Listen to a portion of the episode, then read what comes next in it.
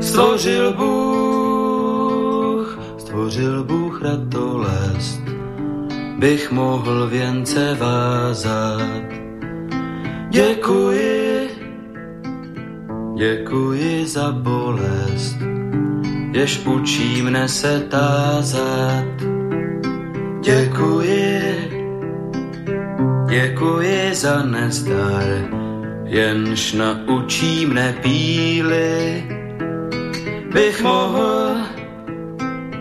Bych mohl přinést dar, byť nezbývalo síly. Děkuji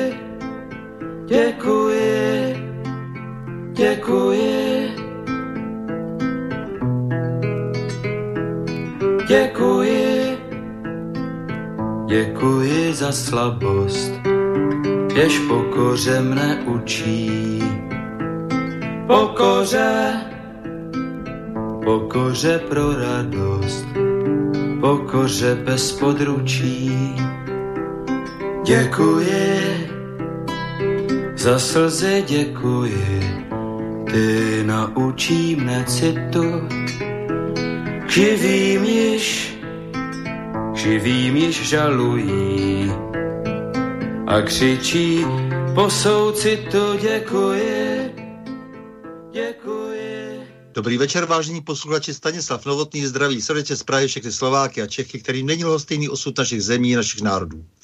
Je zřejmé, že povaha a podoba euroatlantické civilizace se mění takřka před očima a že se celý svět dostává do nového pohybu. Je také zřejmé, že tento pohyb má a bude mít značný vliv na kvalitu života jednoho každého z nás a na naše národní bytí uprostřed Evropy.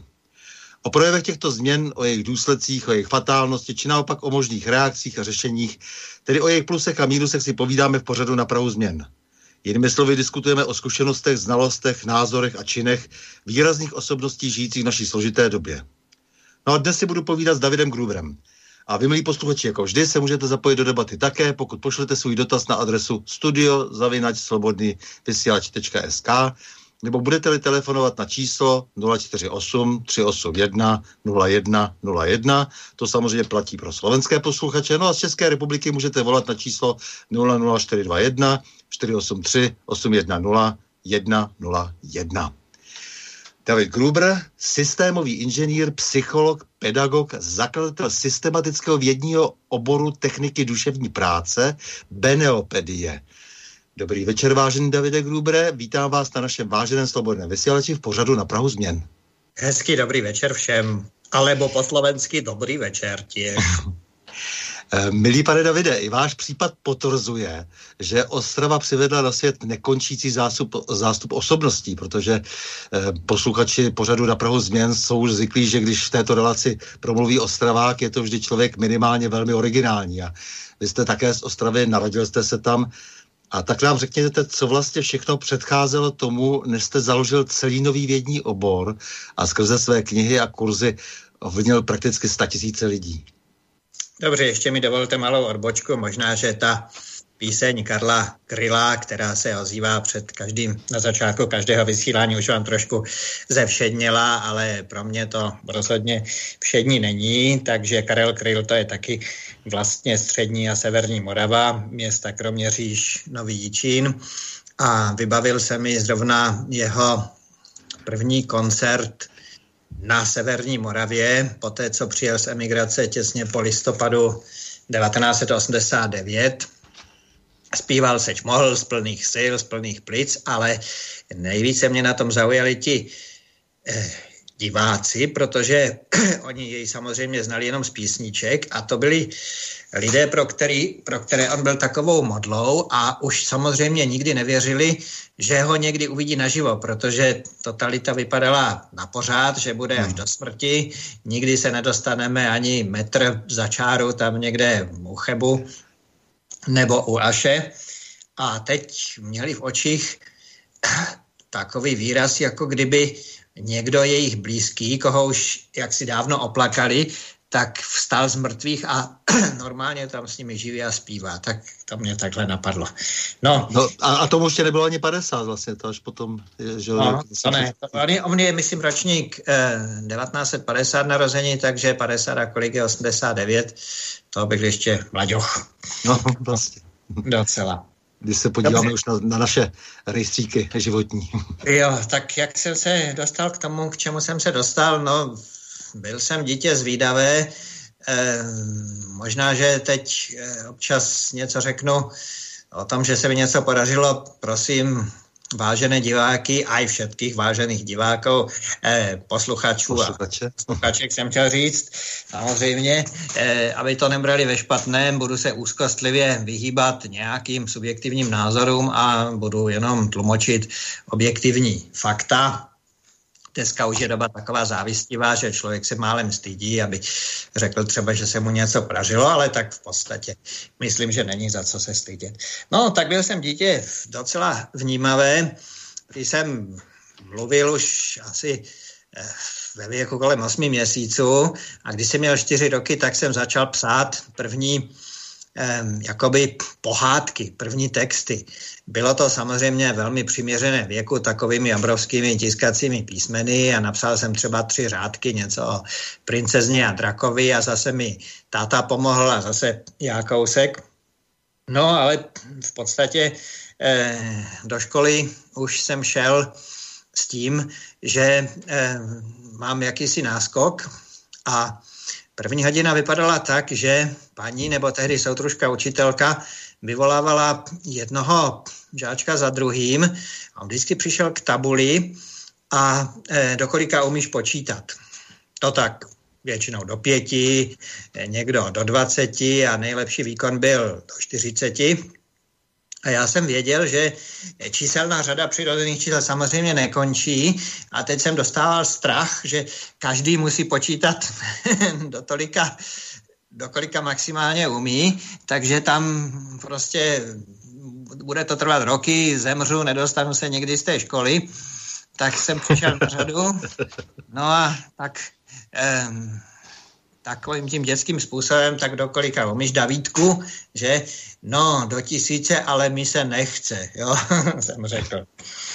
No a pak jsem si celkem udržoval ten náskok, zhruba v 8, v 9 letech jsem řešil nějaké rovnice, v 15 bych býval mohl maturovat a kolem maturity, což bylo v roce 1974, mě zapřísahali všichni učitelé těch duševních předmětů, tedy kromě tělocviku, hudebky a výtvarky, že musím jít určitě studovat ten jejich obor, že bych mohl po prázdninách z fleku být na tom gymnáziu učitelem a že bych to mohl učit. Takže přede mnou se rýsovala jednoznačná kariéra dotáhnout vzdělání co nejdříve do nějaké docentury, profesury a být na nějaké prestižní světové univerzitě autoritou a pracovat. A měl jste ty ambice už v 15 letech takovýhle?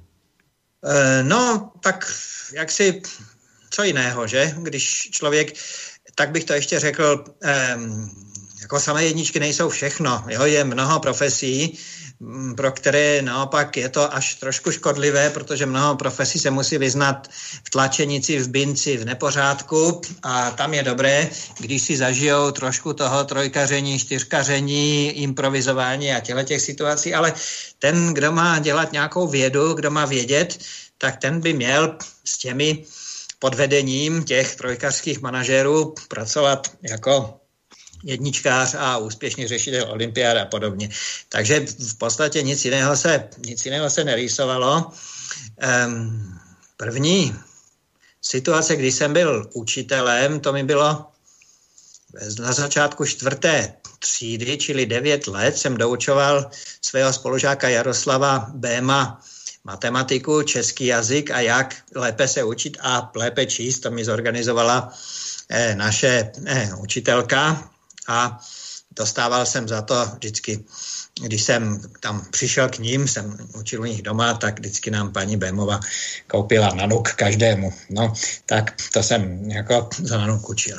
No, jenomže, abych se teda k tomu vrátil, v mnoha jiných státech je možné, když někdo zvládne 2 ročníky školy za 1 rok, tak ho to nechají udělat a pošlou k těm starším. Je to i ve sportu. Teď jsem včera viděl o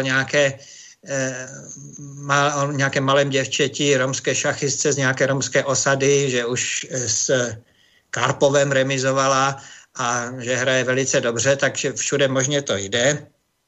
U jedné mé žačky, která se jmenuje Marta ve Vídni, třeba žije už tam delší dobu, její děti v maturitním ročníku mají 18 let, ale je tam jeden 13-letý hoch, který prostě je kupředu. Čili taková jakási dekluze bych to nazval, opak inkluze, že nemusí být zařazeni všichni nejhloupější s nejchytřejšími v jedné třídě, ale ten chytrý může být vystrčený. Možná trochu kvůli sobě, ale taky trochu kvůli, nebo hlavně kvůli tomu, že se to vyplatí té společnosti, pochopitelně, co je cennějšího než lidský kapitál, ale u nás to jaksi nešlo. Říkali mi ti moji učitelé, že bych... Tak lehce odbočím, to znamená, musíte se dívat dost z patra na inkluzi. No... Není inkluze jako inkluze. Pokud někdo, řekněme, je tělesně na tom hůř, ale dokáže to velice dobře kompenzovat, že je třeba nadprůměrně inteligentní a maximálně se snaží, tak všemi 10 podat pomocnou ruku. Ale pokud někdo to narušuje a je agresivní, no tak samozřejmě... Sráží samozřejmě vývoj ty třídy, že jo, takže... Jo, základní svoboda jednotlivce končí tam, kde začíná svoboda druhé.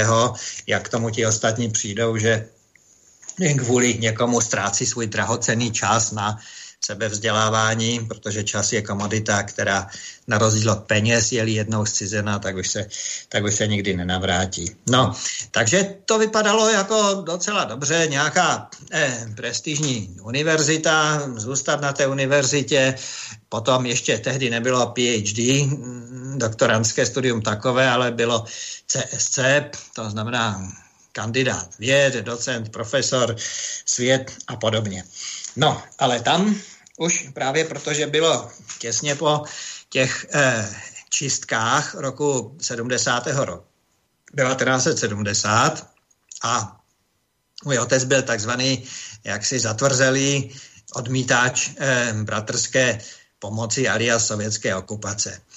Takže nepomohlo, že jsem měl prostě úspěchy ve škole podobné jako třeba Roger Federer v tenisu, ale přede mnou měli přednost za prvé největší nadlidé děti komunistických funkcionářů, za druhé děti řadových komunistů, děti z dělnických rodin, děti z rodin družstevních rolníků, děti bezpartijních běžných, děti těch, kteří v 68. sice protestovali, ale v 70. uznali své pomílení a třeba udali u těch prověrek své férovější kolegy a tím pádem byli vzáti na milost. No a až pak, jako naposledy jsem byl já. No ale protože se na škole jaksi dobře vědělo, tak univerzita jakákoliv byla pro mě naprosto ztracena, natož humanitní obor. A podal jsem přihlášku na fakultu, která patřila v republice k opravdu nejméně prestižním, a to byla Hutnická fakulta Vysoké školy báňské v Ostravě. A což jsem se dozvěděl až o mnoho let později, velkým mým takovým tichým přítelem byl ředitel našeho prestižního gymnázia a ten někde na stranických orgánech prohlásil, že pokud David Gruber se nedostane ani na tu hutnickou fakultu, takže od 1. září celé gymnázium bude stávkovat a prostě nebude se učit. V jednom z asi z 5 nejprestižnějších gymnázií v naší zemi, které dalo zemi třeba, já nevím, namátkou Iliju Hurníka, Hanu Zagorovou, Ivana Lendla, čili byla tam řada takových poctivě pracujících lidí, ať už v oboru duševním nebo fyzickém, tak tímhle ty soudruhy jakoby trošičku nechá zvyklat. No a mezi poslední... No ale je to úžasný příběh odvahy, jako ten člověk vlastně taky riskoval svou kariéru. On mi to vlastně nikdy neřekl, ačkoliv jsem se s ním setkal potom jako kolega. Na začátku 80. let jsem externě učil taky na gymnáziu a sedávali jsme spolu ve sborovně v kabinetu a celkem jsem jako respektoval jako zkušenějšího a povídali jsme si o různých věcech, ale dozvěděl jsem se to oklikou. Nikdy mi to sám neřekl. No. To je takový téměř dar svatého Mikuláše, který nechtěl být také vidět při tom obdarovávání. Je to tak, no. Antonín Tichý se jmenoval. Mm-hmm. No. To je třeba takový lidi třeba zviditelňovat hodně. Takže Technická hutnická fakulta. Jenomže na té fakultě byly 3 cizorodé obory ekonomického směru, abych tak řekl. Ekonomika podniku, národohospodářské plánování a to, kam jsem se dostal já, systémové inženýrství. Skvělý obor, vymyšlený chytrými lidmi kolem roku 1968, který měl připravovat manažéry. Jenomže dneska už to zní úplně anachronicky, ale manažer bylo takové zakázané imperialistické slovo. Manažer je hnusný, zahnívající imperialista, tak toto ne. Takže místo toho říkali koordinátor mezioborových týmů. A tím pádem jsme mohli pokračovat ve velmi širokém záběru. Měli jsme hodně matematiky, samozřejmě hodně taky ekonomie, i nějaké technické věci, doteďka rozeznávám struktury oceli, perlit, martenzit, austenit a tak dále, čtení výkresů stavebních, čtení výkresů strojnických, ale taky psychologii, sociologii, právo, ekologii a tyhle ty záležitosti. Čili z nás měl být někdo, kdo je mezi všemi obory duševní práce tímtéž, čím je obvoďák, slušný obvoďák, prakticky lékař, mezi jednotlivými specialisty doktorskými. Obvoďák dostane pacienta, problém, do jisté míry to může zvládnout sám a to, co nezvládne, tak předává specialistovi. Pacient u specialisty se přeléčí, no a potom donese nebo dojdou tomu obvoďákovi nějaké papíry a tam se podívá a musí jim samozřejmě všemu naprosto rozumět, co se tedy s tím jeho pacientem dělo a co bude třeba dál. Takže když je nějaký dobrý projekt, uvažovalo se třeba o stavbě nového podniku, o zakládání nového města a proč ne, třeba můžeme myslet i odvážněji vybudování nějakého prosperujícího státu, tak je třeba koordinace mnoha navzájem vzdálených profesí a ten systémový inženýr by se měl umět pobavit se sociologem a psychologem, aby se tam lidem líbilo. Měl by se pobavit s ekonomem a rozumět jeho řeči, aby to nebylo ztrátové, ale aby to bylo v černých číslech. Měl by se pobavit se strojařem, stavařem, aby tam byly domy, mosty, doprava, auta, to všechno. A takže to bylo takové docela univerzální. Samozřejmě i tehdy to šlo, to studium jakoby trošičku vzít hákem levou zadní, trošičku ošulit a lidé, kteří chtěli jaksi za minimum peněz, maximum muziky, tak se tehdy stávali analytiky nebo programátory výpočetních středisek. Vznikala ta sálová výpočetní střediska s takovými velkými sálovými počítači. No a tak to rostlo jako houby po dešti, protože tehdy ředitel firmy, která neměla počítač, byl tuším v nějaké 7. platové třídě a ředitel firmy, která měla počítač, byl v 8. platové třídě, tak si to každý zařizoval.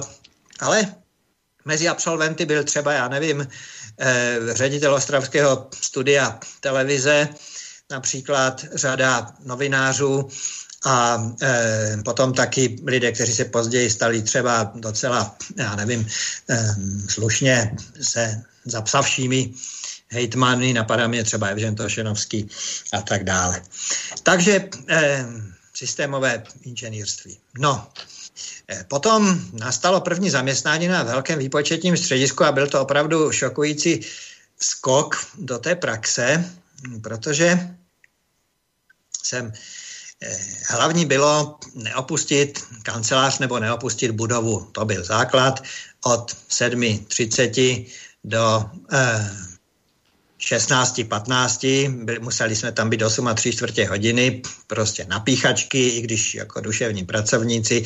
Dost se to lišilo třeba od vzdálené Prahy, kde si lidé mohli třeba zajít něco vyřídit do knihovny, tam to nepřicházelo v úvahu. Veškerá práce, kterou jsme dostávali na týden, se dala udělat za 2 až 3 hodiny, maximálně za 3 hodiny, a ve zbytku času člověk koukal do zdi jako, já nevím, fučík, který byl zatčen gestapem.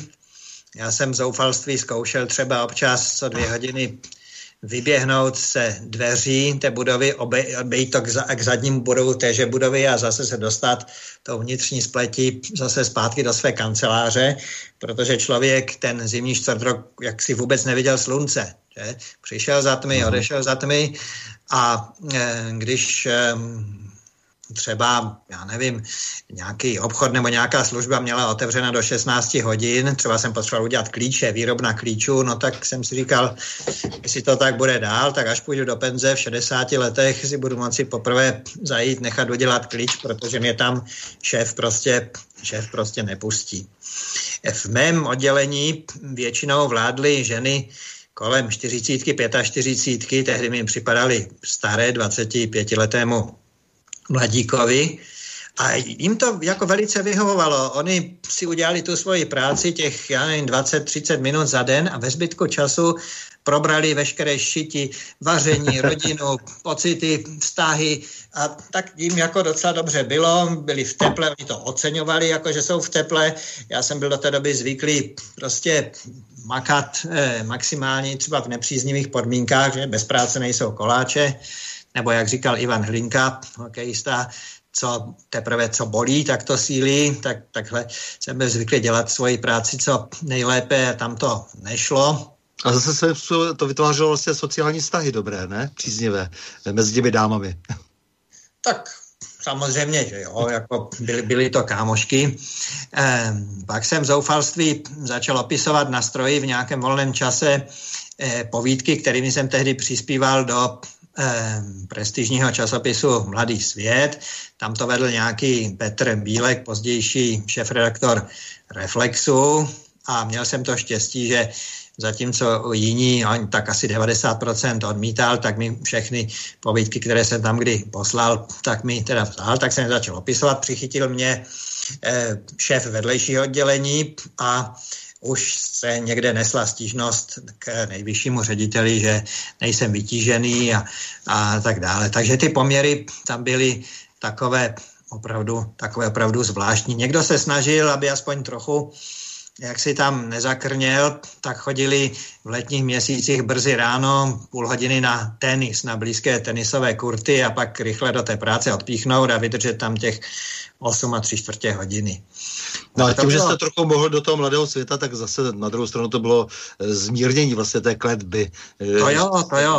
Ale to už jsem tam měl dobrou pozici už z dob vysokoškolských, které byly samozřejmě daleko svobodnější a volnější. Že? Ta student má rozvrh a co dělá mimo rozvrh hodin, tak to je celkem jeho věc. Může být venku, má dokonce, když si udělá brzy zkoušky, tak má 3 až 4 měsíce volná, kdy může být na brigádě, může ležet na sluníčku, může sportovat, chodit za kulturou, cestovat, dělat cokoliv. Ale tam to byl takový, tomu jsem říkal brainwashing. Tak honem, jak se tamto dostat pryč? No, vyšel inzerát, že na té mé katedře, kde jsem předtím byl jako student, otevírají 2 místa asistentů a odborných asistentů. Tak jsem se tam přihlásil a vzali mě. No ale až později jsem se dozvěděl, že jako politicky nespolehlivý, že to bylo velmi na vážkách, i když na 2 místa se přihlásil jenom jeden, David Gruber, tak se všichni báli rozhodnout, že je zase z té nestraník a z té nespolehlivé rodiny. Takže katedra nerozhodla, fakulta nerozhodla a tak šlo to dál. Rektor nebyl ten nejdůležitější na univerzitě, nutno připomenout mladším ročníku, ale nejdůležitější byl předseda celozávodního výboru KSČ. No a ten se tak zamyslel a říkal, tak ten David Gruber působil jako dopisovatel Mladého světa v té době svých vysokoškolských studií, napsal o zasvěcování budoucích horníků, takzvaném skoku přes kůži, psal o tom, že studenti chodí na brigády, že mají ples, pyžamech a něco všechno. Ten soudruh něco pro naši školu udělal, tak ho vezměme.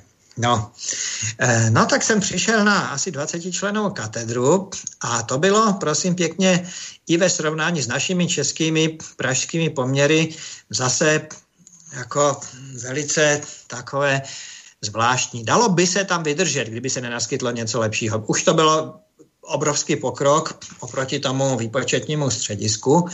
No, nicméně, zase člověk už sice neměl píchačky, ale musel být uvnitř té budovy mezi 7 hodinou a 15:30.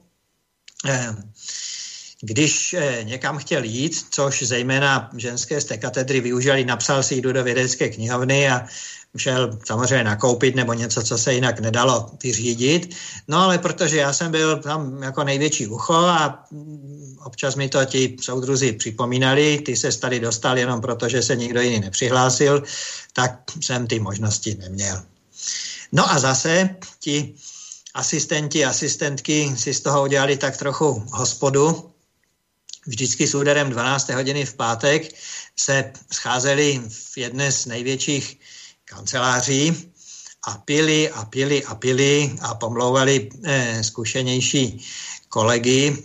Tak já neříkám, že jako nemám žádný nepřekonatelný odpor k sklenici vína nebo piva, ale až do hluboké opilosti a to přece jaksi škodí mozkovým závitům, člověk pak nemůže pořádně vědecky pracovat, tak jsem zase rozhodně nebyl pravidelným hostem těch pijatik. Skoro nikdo neuměl žádný cizí jazyk a byla to katedra vysoké školy. Jedině starý pan profesor Mikeska, jediný, který už měl přes 65 let, tak uměl docela slušně německy, protože byl na nucených pracích kdysi a v koncentračním táboře někde, tak ten uměl. No a stávala se taková věc, že v rámci mezinárodních kontaktů družebních každý rok na jeden týden k nám jezdíval docent Dietmar Richter aus der Bergakademie Freiberg. To je taková asi 40 kilometrů od Drážďan, Vysoká škola technického zaměření podobného. A snažil se samozřejmě trošku rusky, ale to bylo jak Němec, že nic moc. A neměl mu kdo překládat. A jednou zase přijel, profesor Mikeska byl na nemocenské, tak honem běželi za mnou, jsem byl ve 4. nebo v 5. ročníku, Davide, pojď mu překládat. Neřekli, že to nezvládnou, ale prostě nezvládli to. Když psali nějakou diplomku, tak tam dozadu napsali nějakou anglickou, německou literaturu, ale to jenom, že byli schopni přeluštit ten nápis, v životě se do toho nepodívali. Aha. Tak jsem měl na starosti celý týden pana docenta Richtera. První den on řekl, dobře, přijdu, mám domluvenou schůzku s tajemníkem katedry, morgen 8 Uhr, zítra v 8 hodin. A byl to takový přesný Němec s těmi dobrými německými vlastnostmi, takže já jsem byl ve své učebně, vyhlížel jsem otevřenými dveřmi a on šel právě chodbou kolem mě do té kanceláře tajemníka katedry, se kterým byl smluvený na 8 hodin přesně. Bylo 7:58, prošel a věděl, že má ještě vystoupat do druhého patra, že mu to bude trvat 1 minutu. Ale bylo 7:58, nebylo 7:59, tak se zastavil a stál nehnutě a čekal tu minutu, aby, když jako se řekne 8, tak aby pro boha nepřišel 7:59 nebo 8:01. Já jsem se k němu připojil, tam jsme vyšli. Náš slavný tajemník, samozřejmě horlivý člen KSČ, nepřišel ani ve 8:45, ani v 8:30, ale přišel v 1 s lehkým úsměvem. Já jsem se trochu držel a tak nakonec se to vyvinulo tak, že jsem celý týden chodil různě po škole a po městě s tím panem docentem Richterem. Řekl jsem mu, jak jsme byli učeni, že dobrý Němec je mrtvý Němec, od té doby se datuje naše přátelství. Jenomže na té Bergakademii Freiberg přece jenom bylo to sice Sasko-Enderácké, ale v tom Sasku je velké město Lipsko a tam byla už mnoha set letá velká tradice knih a nakladatelství a podobně. A oni měli mimo jiné v těch školních knihovnách takové spisy jako Ekonomie des Studierens, ekonomie studia, Erfolgreich studieren, sich qualifizieren, úspěšně studovat, kvalifikovat se, a s tou jako dobrou německou pečlivostí, která dala vznik mimo jiné mnoha nositelům Nobelových cen za fyziku. I Albert Einstein z Ulmu, že byl taky Němec. Tak mi to jaksi postupně přibližovali. Ale to jsem byl ještě student. No, tak přeskočím zpátky, když jsem tam byl tím asistentem, tak jsem... Aby jsme se dostali k tomu hlavnímu tématu, protože už se to myslím rýsuje, mám takový pocit. K tomu oboru, jo. No jasně. Založení toho oboru, no, už se blížíme. Tak jsem tam byl a když bývaly pohovory, jak kdo zapadá do kolektivu, tak jsem jaksi moc nezapadal, protože jsem s nimi chlastal, nebo jsem si připil jenom symbolicky a pak jaksi to nebylo ono, jo, a odmítal jsem vstoupit do KSČ samozřejmě, i když mě nutili jakožto někoho, kdo je jako, ty jsi chytrý, tak přece my si vybíráme ty chytré a tak mi to povídali. No a jakožto odborný asistent jsem měl poprvé v životě možnost studovat humanitní obor, konkrétně pedagogiku a psychologii. Měli jsme smlouvu s Univerzitou Palackého Olomouc, že budou jejich učitelé z kateder psychologie a sociologie jezdit k nám a učit, abychom získali pedagogickou kvalifikaci, a všichni jsme tím museli projít, takže mě nemohli dost dobře z toho vyřadit. Moje pracoviště bylo tehdy v centru Ostravy a ta výuka probíhala v asi 10 kilometrů vzdálené Ostravě Porubě, kam teda ti olomoučáci jezdili, kde měli učebny a kde jako učili. A zrovna tehdy, když to mělo začít v 82. roce, tak těsně předtím byl pohovor, kdy mi tedy vedoucí katedry vytýkal, že málo zapadám do kolektivu a co tedy uděláš, Davide, pro své zlepšení. Tak já jsem řekl, tak budu poctivě studovat ten čtyřsemestrální postgraduál. V podstatě to bylo tak, že člověk, který už jednu vysokou školu měl, která obsahovala okrajově předměty psychologie a sociologie, už nemusel na 5 let, ale za ty 4 semestry mu to jako celkem uznali jako další vysokou školu, diplomku a tak dále. No tak jsem zkrátka řekl, budu poctivě studovat. Tajemnice katedry bledě zezelenala a ježišmarja, jen to ne, prostě v tom strachu, abych je jaksi nepřechytřel, nepřekonat.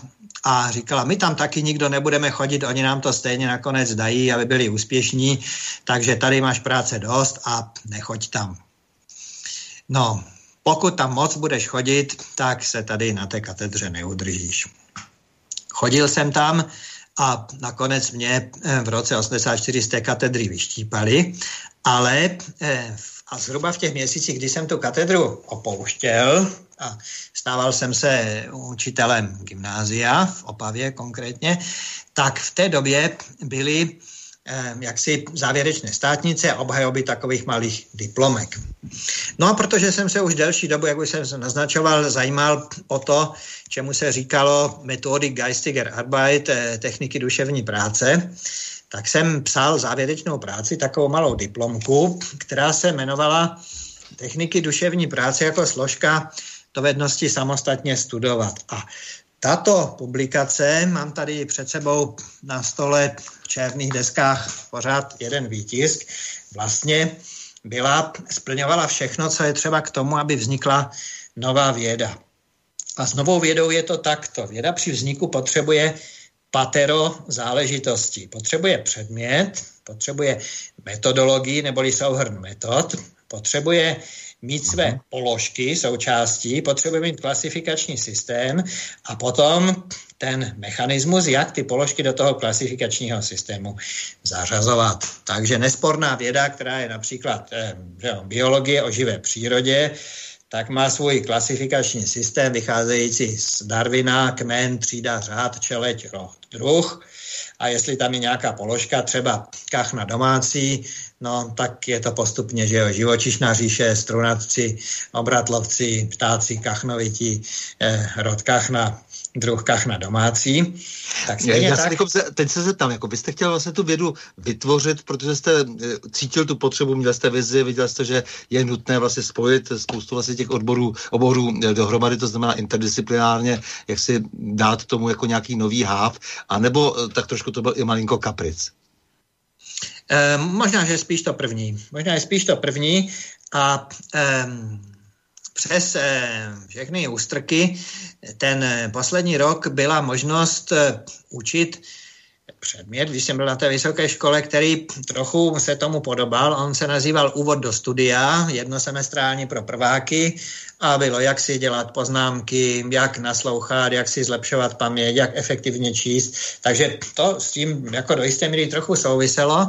No a žil jsem ve vědomí, že jak si život nekončí, to jsem měl 29 roku, že přece jenom časem se nějaká cestička, najde. No, ale pak bylo ještě něco vážnějšího než kapric.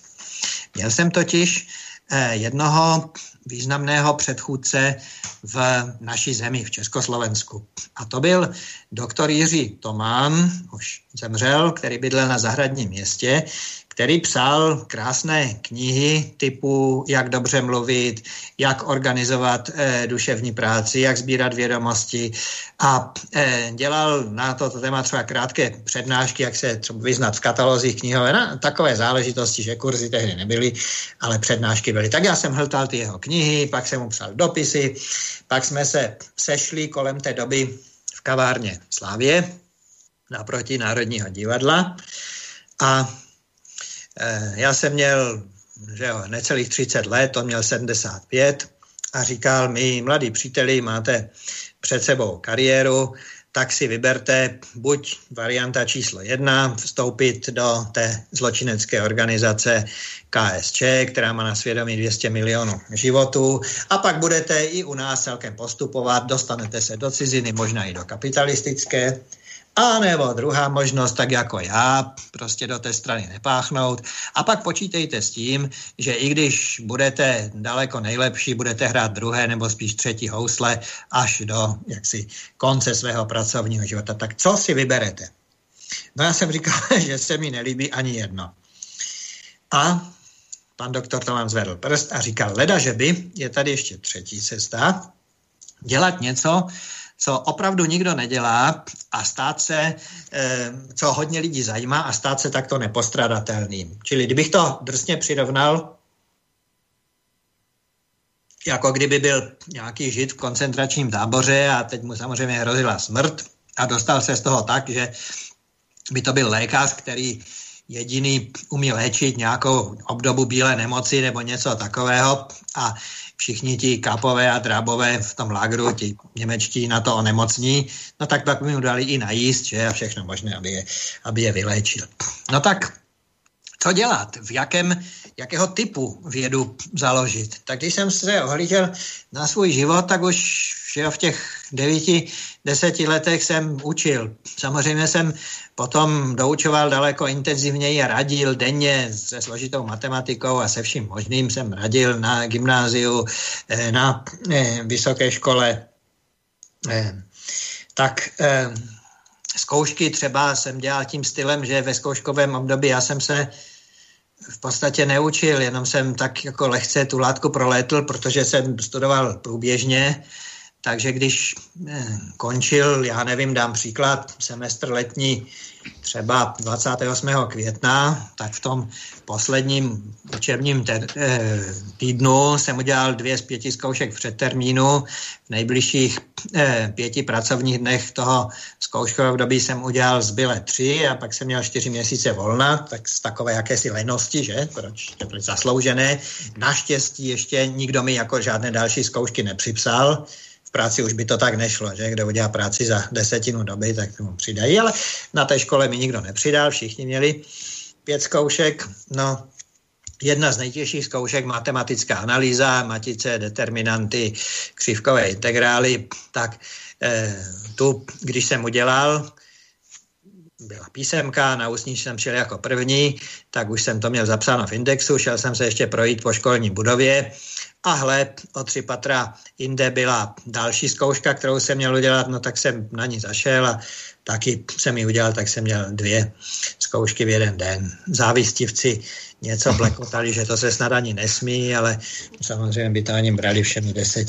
Tak co jiného dělat, než vědu o tom, jak se... Právě.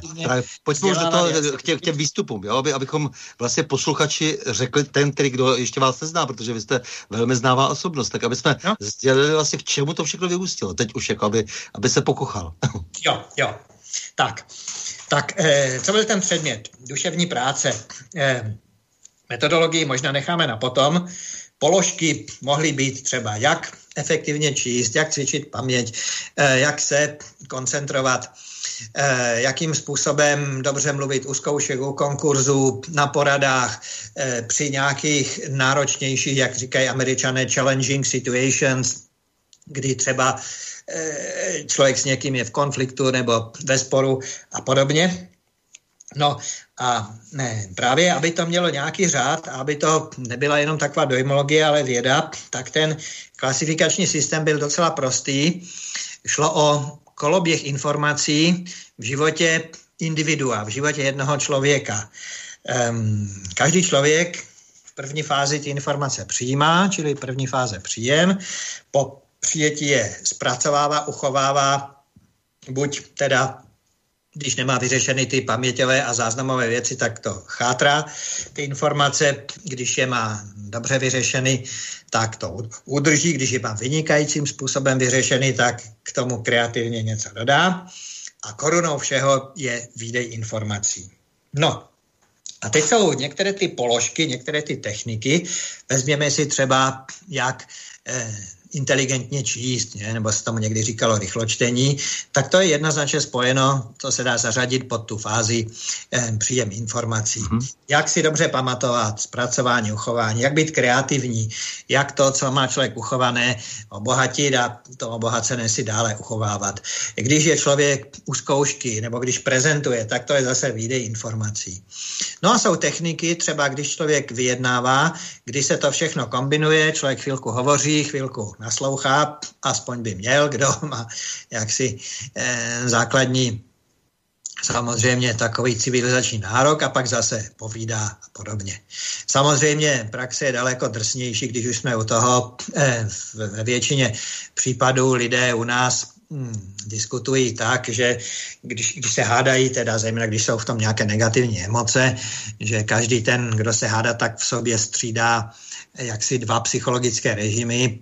První psychologický režim právě teď vysvětlují tomu Tarebákovi, jak se šeredně mýlí, jak to já vím a jak ho prostě se musím přimět, že musím uznat, že mám pravdu. To je jeden psychologický režim, když otvírá pusu ten někdo a vydává zvuky. A druhý psychologický režim, ten darebák, co se se mnou hádá, teď si něco mele, něco žbrblá, něco blekotá.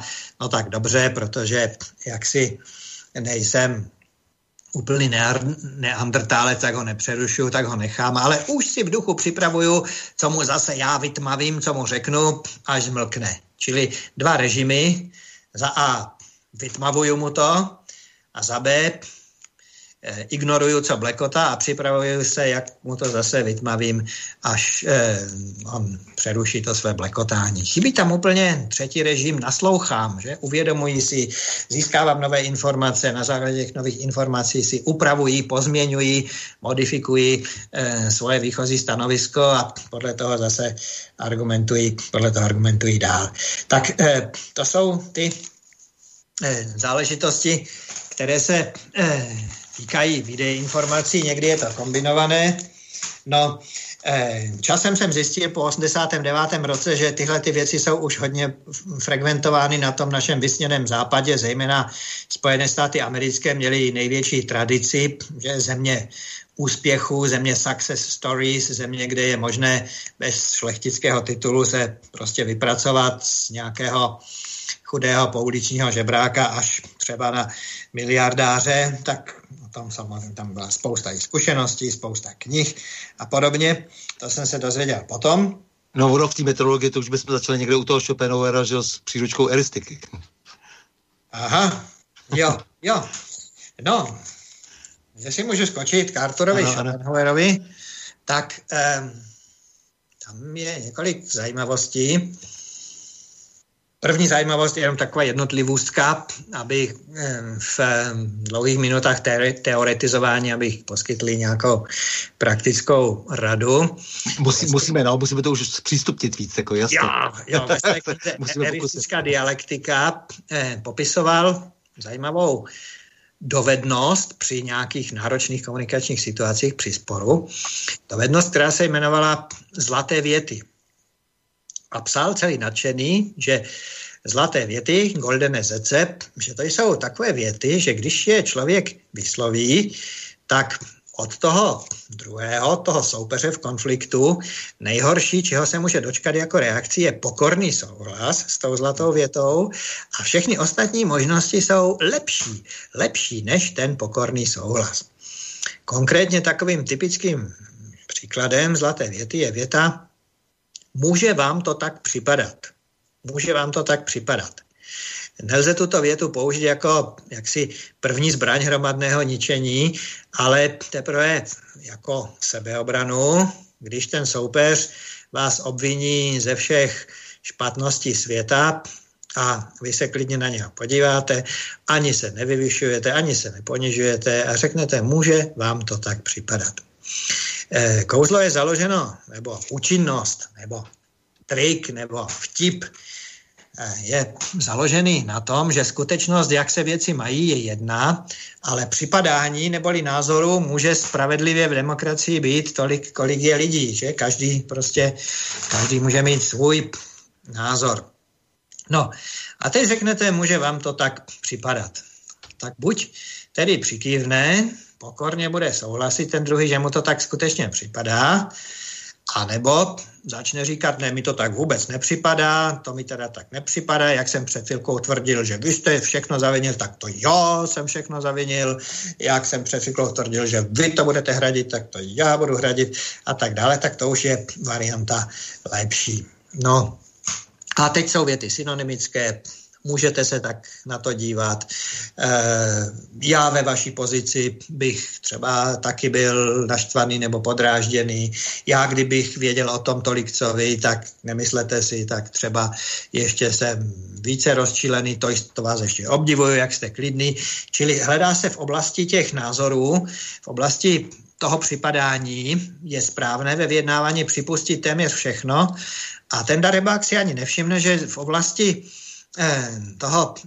v té věcné oblasti zatím jak si neustupujete téměř od ničeho nebo vůbec od ničeho, nastává takové určité souznění a je tam jako spousta dalších záležitostí, které umožňují, neříkám vždycky zvítězit, to zase nejde, ale umožňují dosáhnout optima.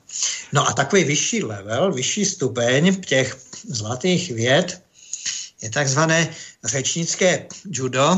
K tomu možná taky můžu odbočit, protože mám jako pěkné příklady, které věřím, že většina od našich posluchačů zná.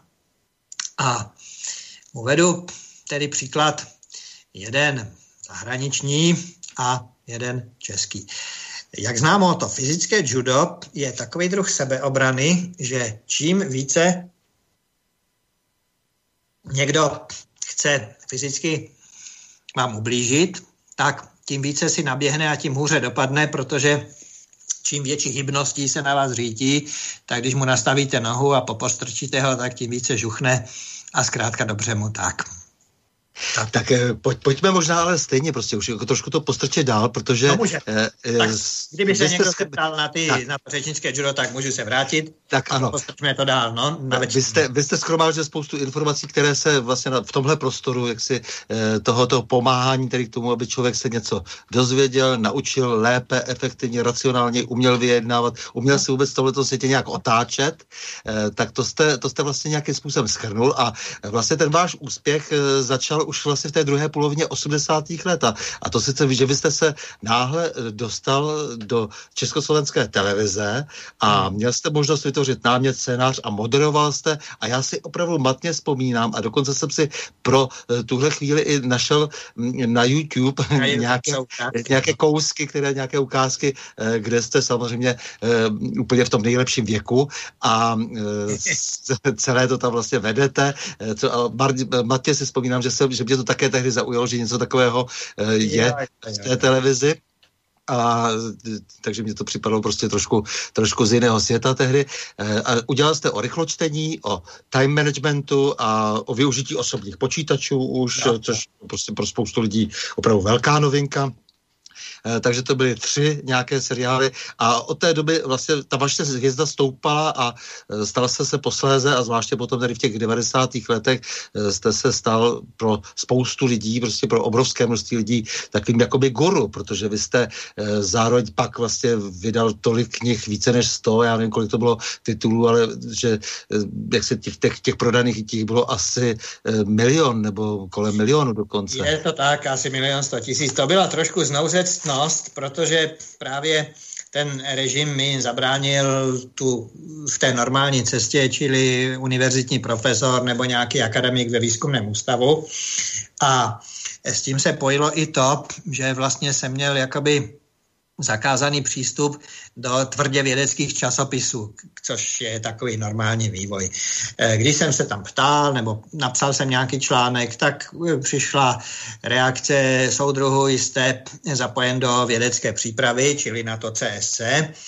A tam se šlo zapojit, aspoň u nás na vysoké škole, pokud člověk vstoupil do té totalitní komunistické strany. Tak jsem nevstupoval, tak jsem nebyl. Tak oni řekli, tak až budete jaksi v té vědecké přípravě, tak potom můžete. Tak tudy cesta nevedla, ale naštěstí člověk mohl psát do běžných i velice mainstreamových časopisů, běžných popularizujících novin, tisku z důvodu procvičování dovedností češtinových, formulačních, tak jsem mohutně dopisoval do Mladé fronty, tehdy nebyla Dnes, ale do Mladé fronty, do krajského deníku, který se jmenoval Nová svoboda a takhle, ale hlavně do té Mladé fronty a potom takovou ikonou byl časopis Mladý svět, který si mohl přes zase veškeré vazby.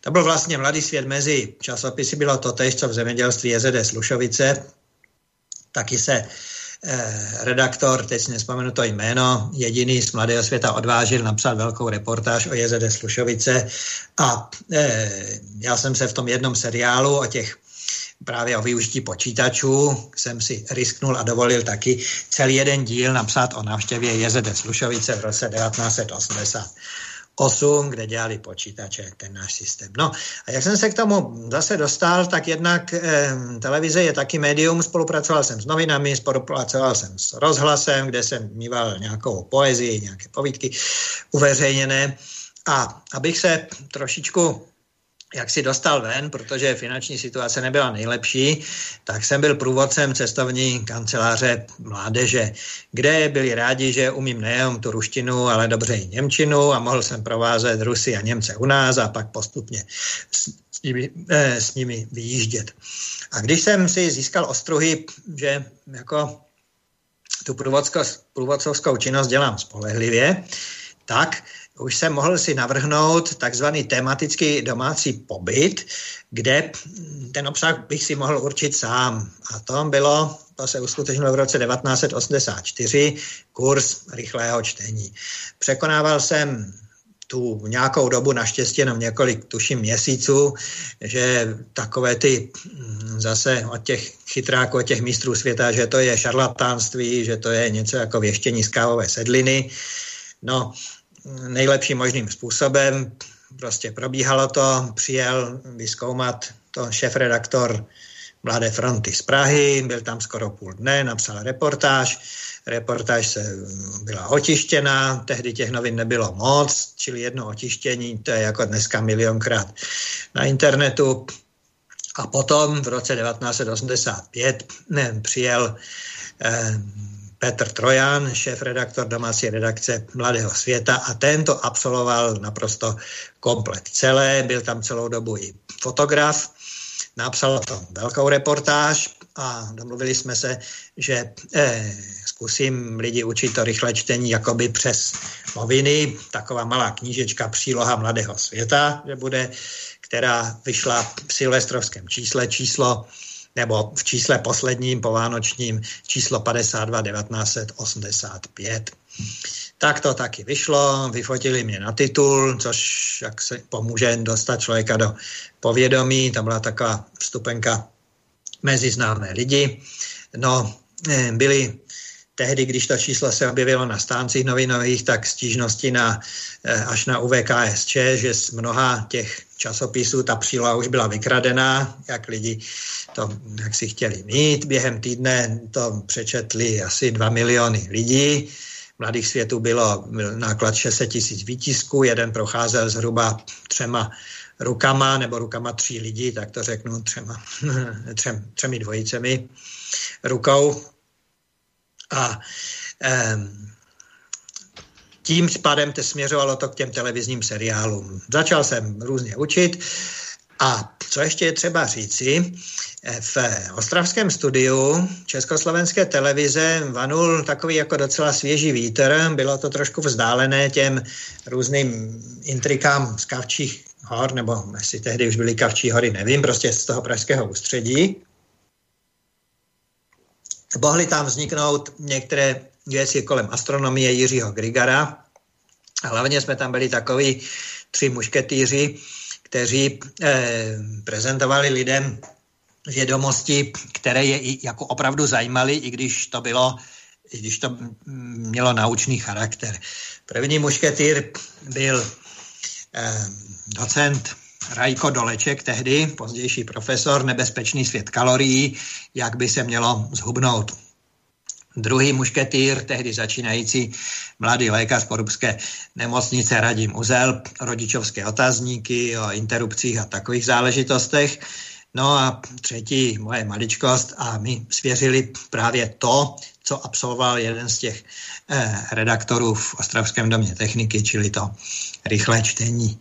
Tehdy jsem vydal příručku, protože nikde v knihkupectvích nic na podobné téma nebylo k dostání, která se jmenovala Racionální čtení, a váže se s tím taková zajímavost, že jednak ta příručka vzadu v tiráři měla větu dneska už nepochopitelnou, větu prodejné pouze socialistickým organizacím. No, to znamená, že ten dům techniky neměl jakoby licenci celostátně působícího nakladatelství a nemohl ty své knihy dávat do běžné knihkupecké sítě. No vlastně pro lidi jenom odpovědné, kteří byli schopni se vlastně vyhodnotit se v pořádku a co není v pořádku. Mhm. A jeden výtisk takové celkem ošuntělé, no, nebo jaksi nepříliš strakaté brožurky se prodal za 100 000 tehdejších KČS, což je dneska přes 1 000 000 korun. A to nastalo tak, že se ústředí Československé televize na Kavčích horách, někdo to strašně chtěl mít a telefonoval na tu krajskou pobočku tomu redaktorovi Petrovi Hamlerovi. Petře Hamlere, ty tam na ten kurz budeš chodit, máš tam jistě nějaké známé, sežeň mi, prosím tě, pro boha, aspoň jeden výtisk a pošli mi ho a já ti za to přiklepnu 100 000 na tvůj projekt, na tvůj formát, na tvůj pořad, tak a tak. A tak jsem aspoň jako přispěl k tomu, že někdo dostal za tu jednu knížku 100 000 na svoji práci. No dobře, tak začalo se točit v 86. roce. Byla to výborná škola, protože ještě to bylo klasický scénář, se musel psát slovo od slova, co vidíme, co slyšíme, tím klasickým způsobem. Teď se musel všelijak schvalovat, pak se to různě zkoušelo, Rejža byl přísný, za což mu samozřejmě dneska vděčím, tak jak každý rozumný člověk vděčí tomu, kdo byl na něj dříve přísný. takže se třeba něco zkoušelo 50 minut a vznikly z toho nakonec natočené 3 minuty. No, od ledna 1987 se to vysílalo na Československé televizi na druhém programu, takhle podvečer 17:30 a zase, protože ty programy byly pouhé 2, tak zase ta sledovanost byla, že z dnešního pohledu pohádková, milionová, tak se to vědělo a byla taková určitá doba, kdy mě lidi zastavovali na ulici a zdravili a tak dále, což jaksi možná v tom věku může být některé příjemné stránky, ale má to taky svůj rub a netroufám si jaksi tak paušálně hodnotit, co je lepší, co je horší. Dobře, no, ale... No. Ano, dopad to mělo značný určitě, protože potom jste mohl rozhodit vlastně těch do dnešní doby asi 1000 kurzů, které jaksi byly vždy z vašeho pera, nebyly obsané a byly velmi naštěvované a získal se si obrovské množství fanoušků, takže mezi těmi, kteří vlastně mezi tím rostli a dospěli, nebo jsou už dnes třeba vašimi vrstevníky, nebo jsou i starší, já nevím, tak je obrovské množství lidí, které poznamenala vaše práce, to znamená to, co potom, jak si vytvořilo, jak si souhrně vlastně celý vědní obor. No, zrovna si vzpomínám, nedávno byl na mě hodný člověk, kterého docela obdivuji a uznávám, sociolog Petr Hampl. My jsme si vzájemně psali recenze, já na jeho Prolomení hradeb a on mi psal na jednu z nejnovějších knížek Konec manipulace o řečnických tricích všech zemí a dob, tak tam napsal větu: David Gruber ovlivnil nejméně 2 generace, tak to mě jaksi zavřalo.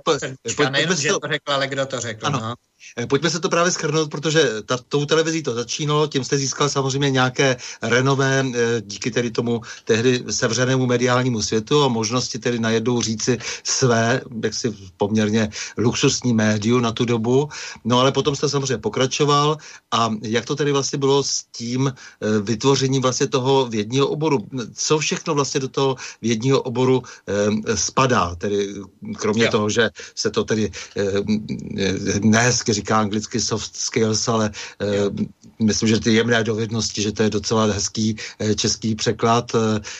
Co to všechno vlastně zahrnuje, co to všechno obsahuje a proč je to tady ten vědní obor? Pojďme to nějak shrnout jaksi do jednoho pytle. Ano, tak jak už jsem naznačil, tak pokusím se shrnout. Obsahuje to...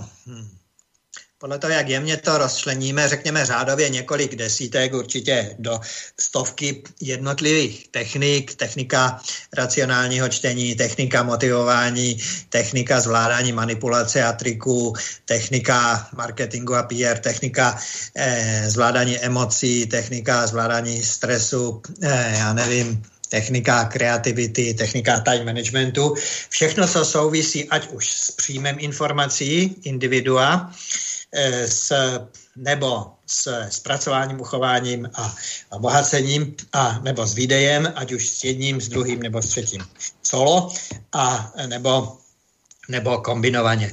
No a protože techniky duševní práce, tak jak se to nazývali, to není žádný takový plnohodnotný šťavnatý název, tak až poměrně nedávno, kolem roku 2008, jsem si říkal, že by to zasloužilo, aby to stálo v rovné řadě s takovými názvy jako fyzika, biologie, lingvopedie a tak dále. Tak jsem uvažoval, co? A napadl mě novotvar Beneopedie z latinského bene, dobře, z latinského pedia, vzdělání. Jak se dobře vzdělávat, úspěšně pracovat, spokojeně žít. Příbuznými obory by se dala nazvat psychologie osobnosti. Jenomže... Tady jenom udělám malou vstupku. Psychologií osobnosti se zabývá profesor Vladimír Smékal a ten pro zájemce odborně popsal váš životopis, tedy z toho svého pohledu psychologa osobnosti a velmi vás vychválil ten jeho, já profesora Smékala jsem znal docela slušně a vím, že to je velmi laskavý člověk, ale zároveň, že si neodpustí, jak si všude být dostatečně odborný, takže vás velmi vychválil, tak to musím říct. Profesor Smékal měl pochopení, Taky jsme to jenom, krátká poznámka, dávali dohromady slovo od slova opravdu poctivě několik týdnů a byl jsem pečený, vařený v jeho kanceláři na Joštově ulici na Univerzitě brněnské. Ale měl pochopení, protože on je hluboce věřící člověk. A takoví lidé za té totality taky vypadalo, že se nedostanou pořádně na žádnou vysokou školu a popisoval mi u těch přijímačkách po maturitě, že jak si dostal otázku od těch totalitních komisařů, věříte v Boha, a že 3 minuty mlčel. Takže zříci se to přece je největší hřích, ale zároveň věděl, že si tím prostě zabouchne dveře, když to řekne a že tedy to bude vlastně pro něho z hlediska taková kariérová poprava, kterou těžko už potom nahradit, že pak byly 2 roky vojny a pak už se moc s tím dělat nedalo. No tak 3 minuty mlčel, no a pak špitnul ano. A ti komisaři naštěstí byli rozumní, tak něco řekli, však my to z tebe dostaneme a jako jste přijatý. Podobně tam měl na Mále třeba jiný vynikající psycholog. No, pojďme, prosím, aby jsme se nedostali ještě na jiná jména. Zase k vám, to znamená Beneopedie, jaksi psychologie osobnosti částečně, tedy také, proto jsem připomněl právě toho Vladimíra Smékala a zároveň tedy jaksi tak jsem udělal oslíbu se k tomu, že váš životopis si podrobně jaksi nazřený vlastně okem odborníka mohou přečíst vlastně v té jeho stati, ale zpátky k té Beneopedii, takže to všechno, co jste teď tady vypočítal, nebo co byste ještě přidal, představuje tedy ten nový vědní obor? Jo, a nové je to v tom, že na rozdíl od těch klasických specializovaných disciplín je to disciplína průřezová, multidisciplinární.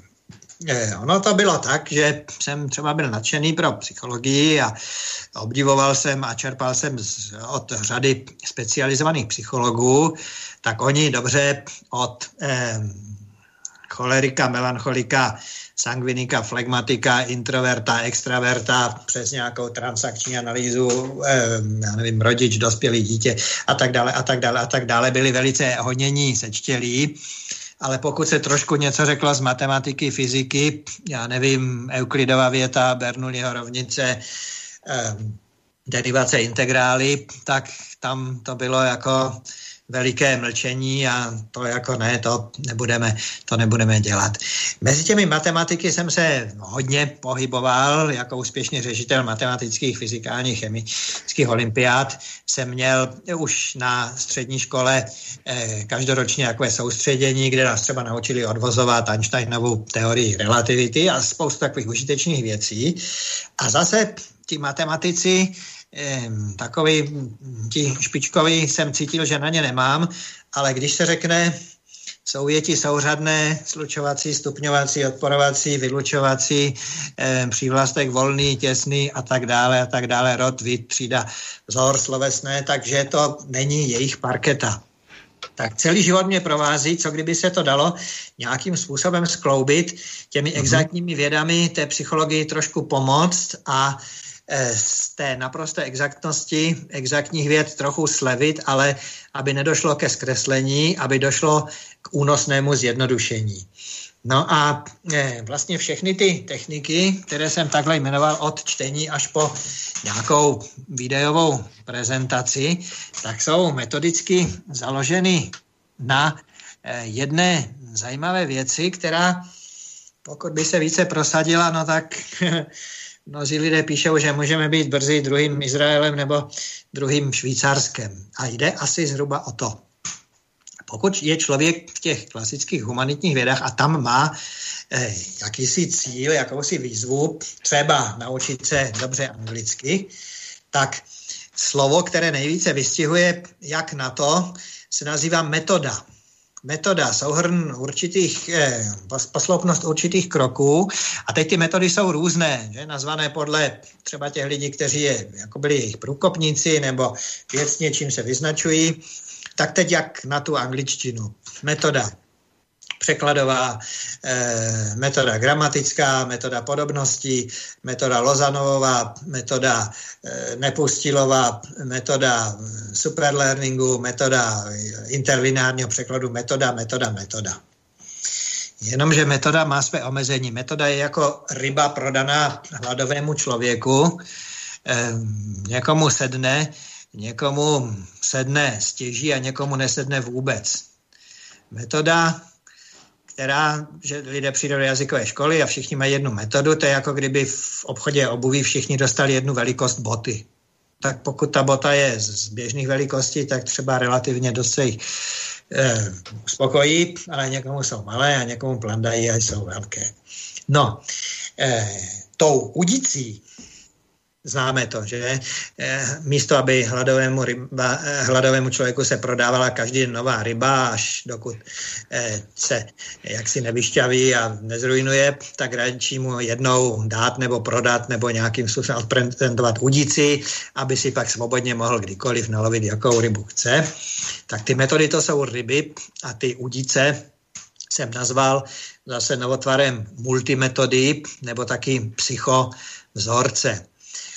Zůstaneme u slova psychovzorec, není to žádná nadávka, některým lidem to zní náročně, ale to znělo všechno, že když se řeklo třeba nedávno, já nevím, počítač a kilobajty, megabajty, tak to taky lidi děsilo, tak prosím, neděste se, psychovzorec je něco, co má sílu matematického vzorce, ale odehrává se zároveň v psychologii a je to takový myšlenkový nástroj, který když člověk ovládne, což nejde během našeho vysílání, ale v podstatě je to třeba jedna kniha nebo dvoudenní kurz, tak potom si podle toho naseká, kolik metod chce, všechny si jak si vyobjeví, odvodí a udělá si z těch metod takový mix, který vyhovuje co nejlépe jeho osobnosti. Víte co, já bych teď možná udělal takový oslý můstek postupně teda k té současnosti. Ano. A říkal jsem si, že jako předělová píseň se hodí novinka Jarky Nohavici teď, protože mě snad jebne dva složil. A myslím, že se to hodí do téhleté doby, kdy bychom potom mohli trošku se pobavit o aplikaci Skills v situaci, v které dnes žijeme. Jo, to můžeme. Jak vy říkáte, když se potkáme, citujete Stanislava Borovice, kterého hrál Belmondo. Ano. Časy jsou zlé, Kamile. Ano, časy jsou zlé, takže... Jarka Nohavicu a pak na zlé časy, rád si poslechnu. Mhm, takže prosím.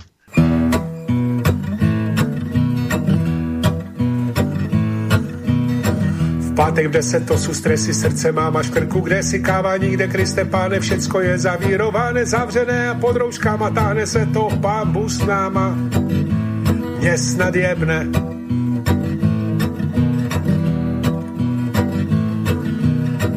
Budím se slzou v oku, 18-60 roku, ohrožený druh jak panda, to už děcka není sranda, vy si jezdíte na lyže, já mám dechové potíže. Mě snad jebne.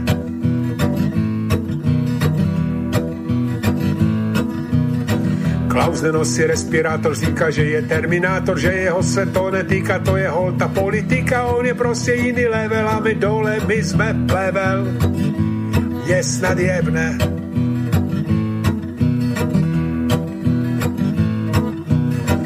Dáša letí na Zanzibar, já te své kupuju Libar, zavřelý salon krásy, tak si doma dělá vlasy, nejtěžší je trefit barvu do košíku, hned 3 narvu. Mě snad jebne.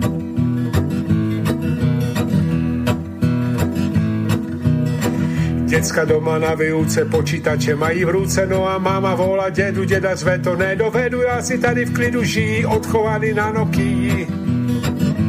Mě snad jebne.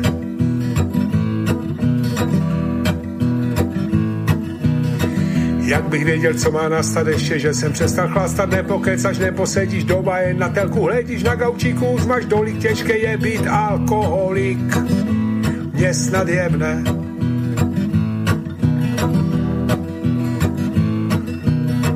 Tož nebuďte lidi smutní, z východu se valí Sputnik z Unie a AstraZeneca, to jsem zvědav, co nás čeká v dubnu, maximálně v maji, až nás všechny opíchají, než mě jebne. Tak to byl Jarek Nohavica, který ilustruje naše těžké časy a na prahu změn jsme společně s Davidem Gruberem, systémovým inženýrem, psychologem, pedagogem, zakladatelem systematického vědního oboru znaného Beneopedie. Tak nesvádí znalost měkkých dovedností příliš k sobectví, k nezdravé asertivitě, k dravosti, která nestačí být účinně korigována. Ono je to totiž proponováno pro svět, který má nějaká svá pravidla. Ta pravidla tady odedávna byla udržována, různě tomu každý říká, někdo evropské hodnoty třeba, i když neví, co to přesně je. Je to nějaká struktura prostě práva, které konstituovalo postupně ten náš svět. Je to vlastně možné, abychom v tomhle světě udrželi jenom tedy tím vylepšováním té své pozice, abychom udržovali dobré vztahy, třeba v situaci, kdy tady existuje skupina lidí, o tom tak trošku zpívá Jarek Nohavica, která si dělá s tím světem, co chce, a právě ta pravidla, do kterých se snažíme nastavit ty sociální vztahy, tak ta jim nic neříkají a jedou si naprosto po svém. To je velmi správná otázka.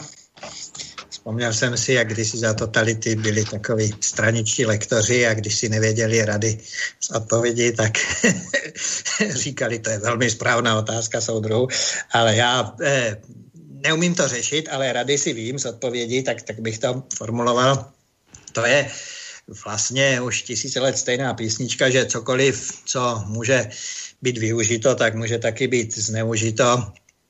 Člověk to zná třeba o ohni, oheň je dobrý sluha, ale zlý pán. Zná to o vodě, voda je dobrý sluha, ale zlý pán. Jakákoliv energie, jakákoliv síla, moc, která je užita přiměřeně, tak pomáhá. A když se vymkne, tak samozřejmě škodí. Jak se říká, nůž může krájet chleba a nůž může taky zabít nevinného člověka. No, já do dneška nevím, jestli převládla ta pozitivní nebo negativní stránka. V roce 1997 jsem měl možnost přijít se svým 3. vydáním knihy Řečnické triky, taková malá červená brožurka, to bylo na prodejní výstavku do naší slavné poslanecké sněmovny parlamentu. Tam mi srazili 2 stoly u bufetu, kudy musel každý projít a bylo plenární zasedání a oni tam chodili, teď se dívali, jo, já přijdu, a většina parlamentu si pořídila tu knížku, taky nebyla nijak drahá, že to je něco, prostě lidé nažávení na to. No a do dneška si netroufám říct, nakolik se díky tomu přečtení jejich diskuze kultivovali a nakolik se naučili třeba agresivněji si navzájem skákat do řeči nebo tyhle ty věci řešit. Tak co já můžu? Samozřejmě jedno řešení by bylo pasivní, nevymýšlet nic, stáhnout se, a když něco nemůže být zlým pánem, tak ať to není ani dobrým sluhou. Ale myslím si, že životaschopnější je snažit se jaksi pomoci těm dobrým, aby v tom jejich souboji se zlem, které proniká, to snad nikdy nebylo, všemi pory společnosti kolem nás jako taková hrozící rakovina, aby to bylo aspoň nerozhodně. Člověk nakonec po x desítkách let samozřejmě skončí svoji životní pouť, ale do té doby, aby aspoň bojoval, aby to bylo aspoň někdy jsem byt, nebo někdy jsem na štítě, ale někdy jsem zase se štítem.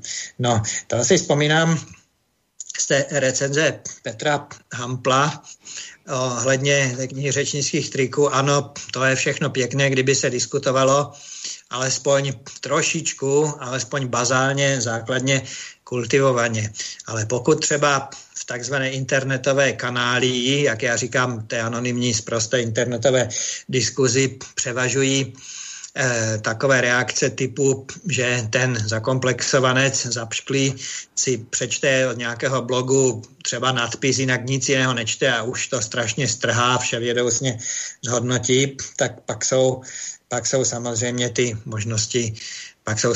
možnosti omezené. No, lidová moudrost tohle to zná už mnoho od nepaměti. Prázdný sud nejvíce duní, že? Nebo se říká Moudrý člověk je hlupák tvrdí a moudrý člověk je plný pochybností a ještě arci hlupák nejenom tvrdí, ale tvrdí negativně hodnotícím způsobem. Tak je dobré, aby se tohleto vědělo. Pokud by tyhle ty věci se třeba, mám takovou představu, učili i ve školách a řekněme, každý, kdo, když ne v 15, tak v 18 u maturity by znal ten psychovzorec, který je jádrem všech možných řečnických triků, minulých, přítomných a budoucích, tak možná by všeobecně byly rozšířeny nějaké brzdy ve společnosti a ti darebáci by si netroufli, protože by mohli od kohokoliv slyšet, lidé by byli vzdělaní a řekli by, tak to je trik z té a té učebnice Davidovi číslo 78, to na mě neskoušejte. Nebo by odpověděli otázkou, prosím vás, to už vám opravdu došly všechny věcné argumenty, že na mě musíte zkoušet ten trik. Teď je to tak, že se jakž takž lidé učí gramatiku, i když mladá generace čím dál hůře, ale kdyby někdo napsal 5 řádků a vyměnil tam úplně všechna tvrdá i a měkká i, tak by mu nikdo nevěřil, protože prostě nemá vzdělání. A kdyby totéž nastalo trošičku na vyšší úrovni, na vyšším levelu, by se pokoušelo ty řečnické triky a byl by prostě jaksi zostuzen postaven na vedlejší koleji, poslán do základní školy, aby si to laskavě zopakoval a pak se s námi bavil, tak kdo ví, třeba tam jakési světýlko naděje jako docela bliká. No samozřejmě, že jsme si vysnili, že demokracie, která je postavena vlastně na sporu, ta je postavena na tom, že je dostatek jaksi sil, které se neustále přou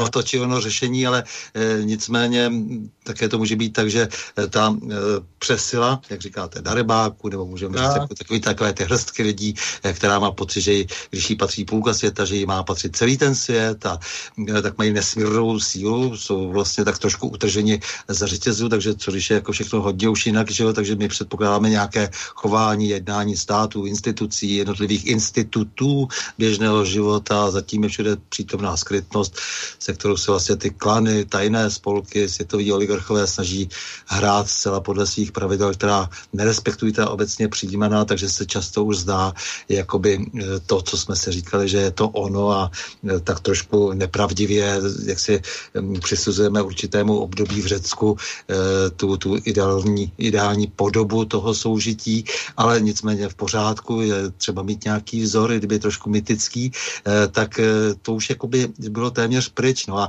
vy, když do toho učíte třeba vlastně všechny ty dovednosti, já nevím, co i všech komunikační dovednosti a vytváření sítí, budování týmu a podnikatelské myšlení a tak dále, asertivní jednání, sebereflexe, nevím, kolik toho všeho je, tak to všechno zase zároveň může jaksi být používáno jenom třeba ve prospěch třeba i těch špatných sil. Takže já jenom se snažím najít ještě k tomu třeba nějaká záda, jestli je možné k tomu všemu přece jenom přijít i se vírou. To byl ten oslí můstek, konec konců jste hovořil, Davide, vlastně o tom Vladimírovi, jak se ho tedy ptali, jak ty tři minuty mlčel, protože teď nemyslím, jak si úplně, že bych to chtěl hrát jako do nějakých krajností konfesních třeba, ale jako chtěl jsem se tím vlastně i zeptat, jestli máte nějaký vztah k víře v rámci těch tradičních evropských religií, nebo vůbec obecně k víře. Jo, trochu se ptám tak jungiánsky, přestože si na tohoto a jemu podobné pány opravdu moc nepotrpím nakonec. Ale jo, když jako říkáš, že teda ten člověk je ten stroj na výrobu náboženství, ale přece jenom musí tam být nějaké nakonec přesvědčení, víra, že jaksi ano, i naděje a tak, že to všechno dobře dopadne, že to všechno vlastně taky musím trošku dělat proto, aby nešlo jenom o ten můj prospěch materiální nebo imateriální třeba už. Takže to je otázka, kterou mám na srdci, protože můžeme učit nejrůznější techniky, ale nakonec, když budou použity ke zlému, ale zároveň se budou natírat dobrem, tak dopadneme ještě hůř. Ano, židovsko-křesťanská tradice je velká věc. Se mnou je to tak, že pravidelný návštěvník kostela nejsem, pokřtěný samozřejmě jsem a mám spoustu žáků a přátelů samozřejmě mezi duchovními, mezi faráři. Odvážil jsem se už v 80. letech před listopadem neslíchanou věc, velmi riskantní. Jeden z těch kurzů, oni tehdy bývali 4denní, čili v podstatě téměř celý pracovní týden, jsem vedl na bohoslovecké fakultě v Litoměřicích, kde byla ohromná atmosféra. Vzpomínám si, to byli většinou studenti 5. ročníku, kteří měli nižší takzvané jáhenské svěcení, ještě neměli kněžské, ale měli to jáhenské a byli nad jiné vysoko vyčnívali, nad jiné obory tím, že byli dobří i rétoricky. Vzpomínám si, že jsem měl být ubytovaný na nějaké studentské koleji, tam jsem přišel, byl nějaký zmatek, že se ztratil ten papír, který tam měl přijít, že tam mám být ubytovaný a ti 3 jáhenové, kteří mě doprovázeli, si dovedli tam tu paní, která byla trochu taková přidrzlá, že a co po mně chcete a prosím vás a tak dále, tak si ji dovedli podat jaksi velice decentně a přitom velice razantně, velice asertivně, jaksi krásně to zvládli.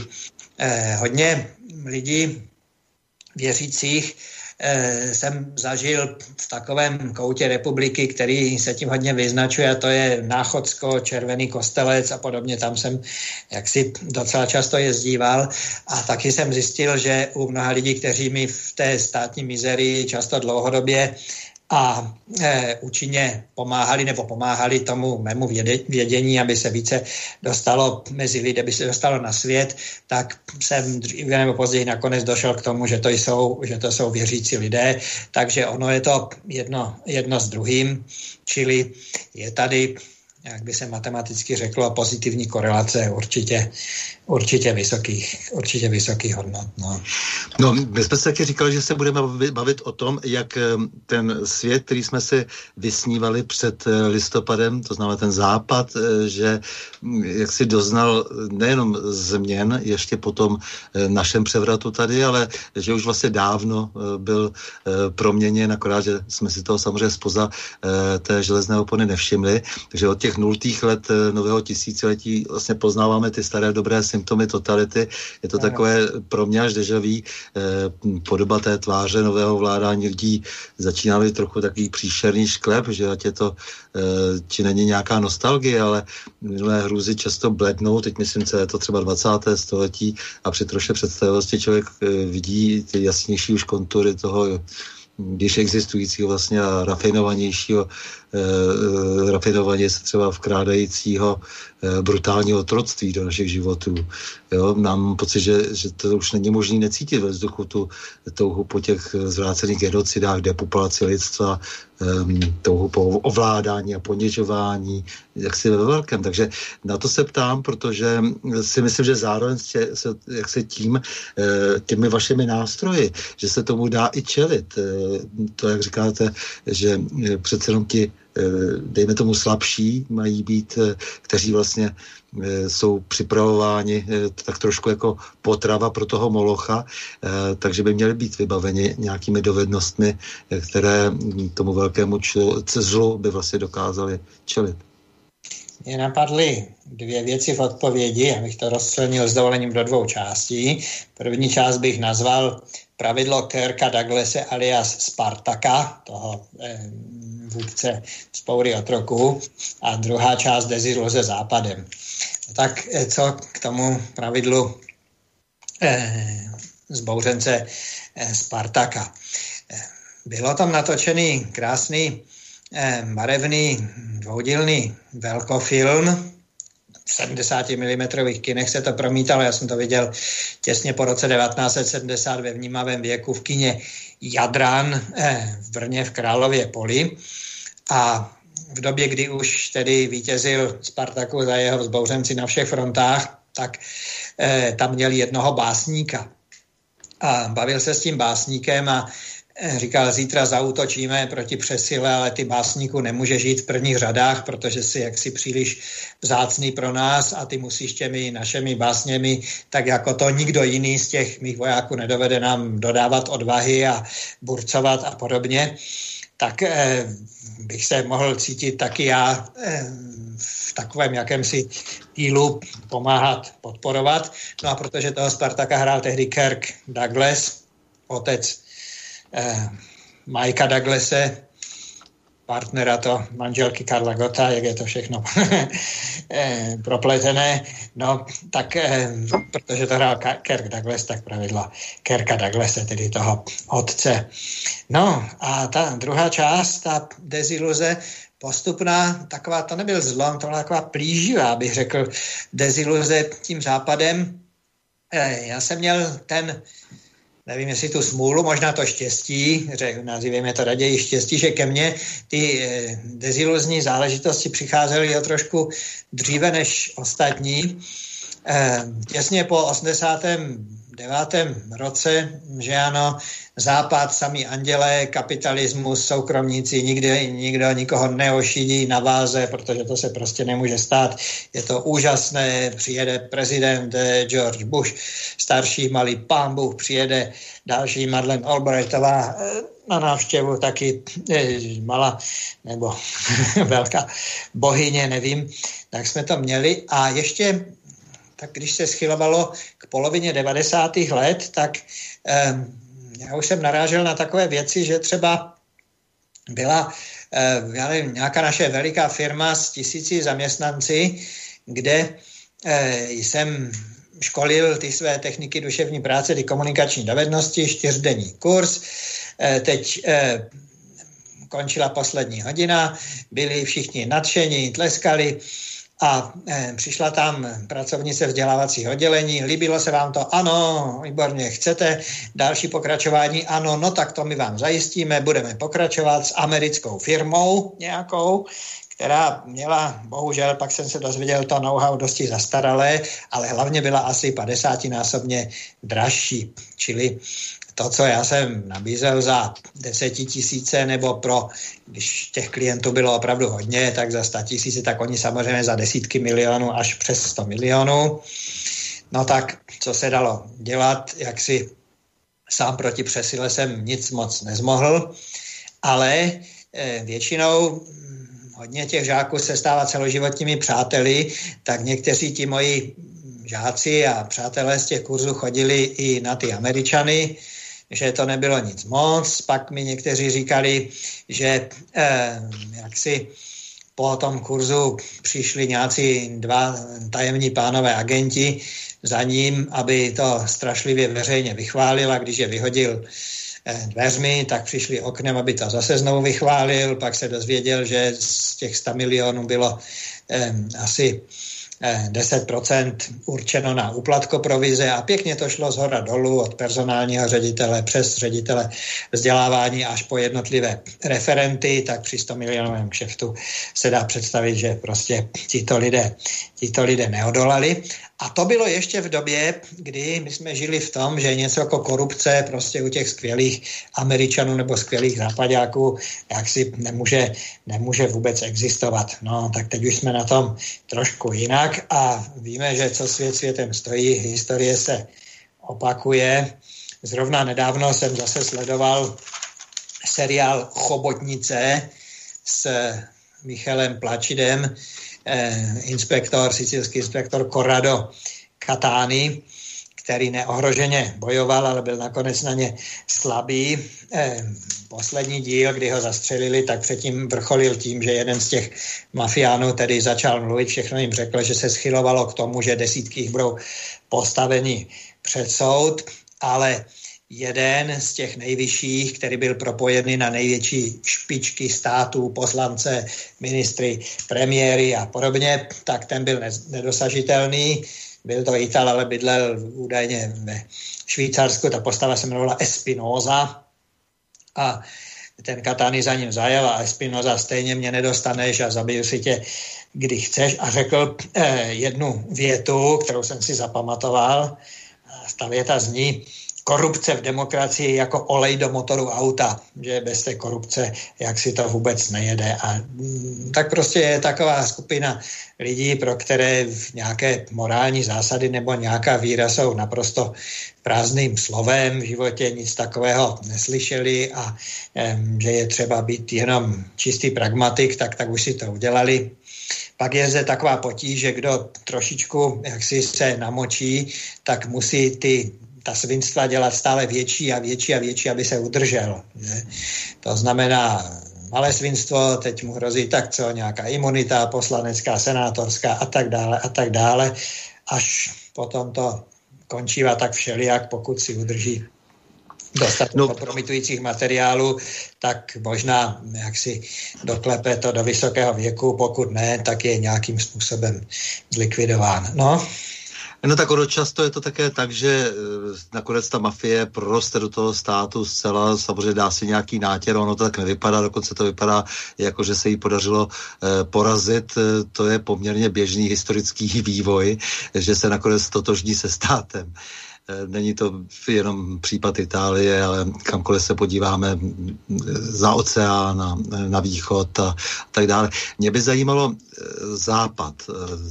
Všichni křičí, že musíme být, nebo alespoň takzvaná pražská kavárna, že musíme být součástí západu a že jsme součástí, anebo budeme součástí, anebo musíme být víc součástí jakého vlastně západu. Dřív zase ti samí lidé často křičeli, že se Sovětským svazem na věčné časy. Co to je západ? Jak byste definoval západ?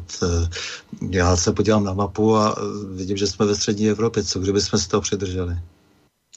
Západ... Pro mě, asi nejsem v tom sám, začínal, jak už jsem dneska trošku zmínil, kousek za Chebem a za Aší, čili takzvané západní Německo, státy západní Evropy, Spojené státy s Kanadou a snad se tam dala zařadit i Austrálie. Někdy se říkalo anglosaská kultura, anglosaský svět.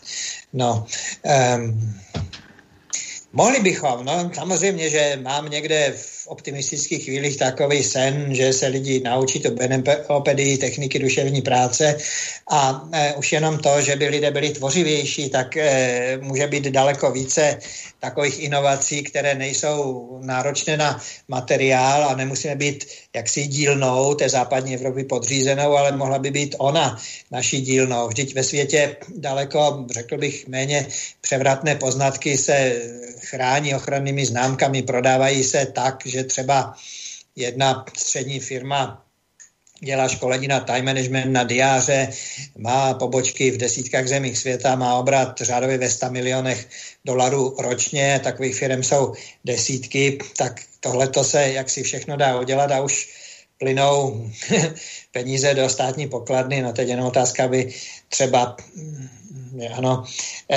nebyly zneužity.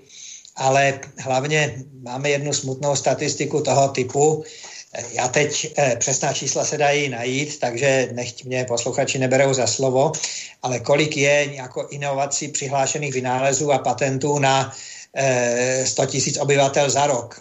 Tak vede v tom Švýcarsko asi, 300-350 patentů, na druhém místě v Evropě pořád ještě Švédsko, asi 250, a pak je Česká republika, tipněte si, kolik je těch patentů na 100 000 obyvatel rok, jsou to celé 2 slovy, patenty. Ale mě jde teda jako jenom o ty patenty, ekonomiku. Jasně, ale jde také o celkovou kulturu. Jestli máte pocit, že jsme tak vzdáleni, nebo tak vlastně někde jinde, než kultura v západní Evropě třeba, nebo co se tedy za ten západ všechno v té Euroamerice považuje. My jsme samozřejmě součástí přece nějaké kulturního prostoru dávno. To, že jak si tady se střídali nějaké totalitní režimy, to je jiná věc, ale nicméně jsme součástí západořímského prostoru, jsme dokonce na nějakém můstku, takže si můžeme dovolit přece jenom snít i o tom, že dokážeme čerpat z více zdrojů a tak dále, ale to neustále vykřikování, že jsme nějakým způsobem, nebo naznačování, že jsme nějak méně cení a že někde je nějaká vyšší kultura, důležitější svět, kterému svým způsobem bychom měli být podřízeni. To je přece něco, co by se dalo označit těmi nejhoršími slovy. Je to velmi individuální samozřejmě. Výborný Němec, lepší než špatný Čech, výborný Čech, lepší než špatný Němec a tak by se to dalo srovnat kterékoliv dva národy. No, naše tradice je úžasná samozřejmě, že já jsem věděl od rodičů, od malého děcka, že jsme v těch letech 1918 až 1938 patřili hospodářsky mezi 10 nejvyspělejších států světa. Když jsem začal jezdit, ještě to nebylo Chorvatsko, byla to Jugoslávie, tak ti u toho Jadranu taky říkali, jaká to byla obrovská čest pro každého toho Chorvata mít Čecha na domě a že, na bytě, na privátě a že se jezdilo na 2 měsíce a ne třeba jenom na 14 dnů, tak to mohla být dobrá doba. Teď dále víme, že i to 19. století u nás mělo hodně pozitiv. Tam bohužel to totalitní školství zcela pominulo pozitiva z Rakouska a Uherska. Byla tam i negativa samozřejmě, ale ta pozitiva byla úplně zcenzurována. Kdo pak, jaké procento populace ví, že třeba Franz Josef, přes 60 let sloužící císař, věnoval 100 000 zlatých na obnovu Karlštejna a kdyby je nevěnoval, tak Karlštejn dneska je rozvalina podobná jako Bezděz. Že Národní divadlo, když se postavilo v Praze a pak vyhořelo, takže sice byla sbírka Národ sobě na zdar Národního divadla, ale to, co se vybralo mezi lidem českým, stačilo tak na půl opony a kdyby zase Franz Josef se nepraštil přes kapsu, tak se to nemohlo za pár let znovu otevírat, že tento člověk mluvil výborně česky. No, to člověk tak postupně poznává, až se tam dostane. Teď, já nevím, třeba Karel Havlíček Borovský, on byl do vyhnanství poslán do oblasti, které se říká Südtirol, že jo, Jižní Tyrolsko, které je dneska součástí Itálie, to jsou ty nejúžasnější lázeňské horské scenérie. My jsme akorát probírali někde v literatuře, že se vrátil s podlomeným zdravím a už brzy umřel, ale už se neřeklo, od koho to podlomené zdraví bylo. Tak zkrátka ten potenciál pořád máme a tak jako Švýcaři to vyřešili takticky, že v jejich bankách všichni měli všechny peníze světa a během druhé světové války dal pokoj Hitler, dal pokoj Churchill, nedostal se tam dokonce ani Stalin, takže měli velké štěstí.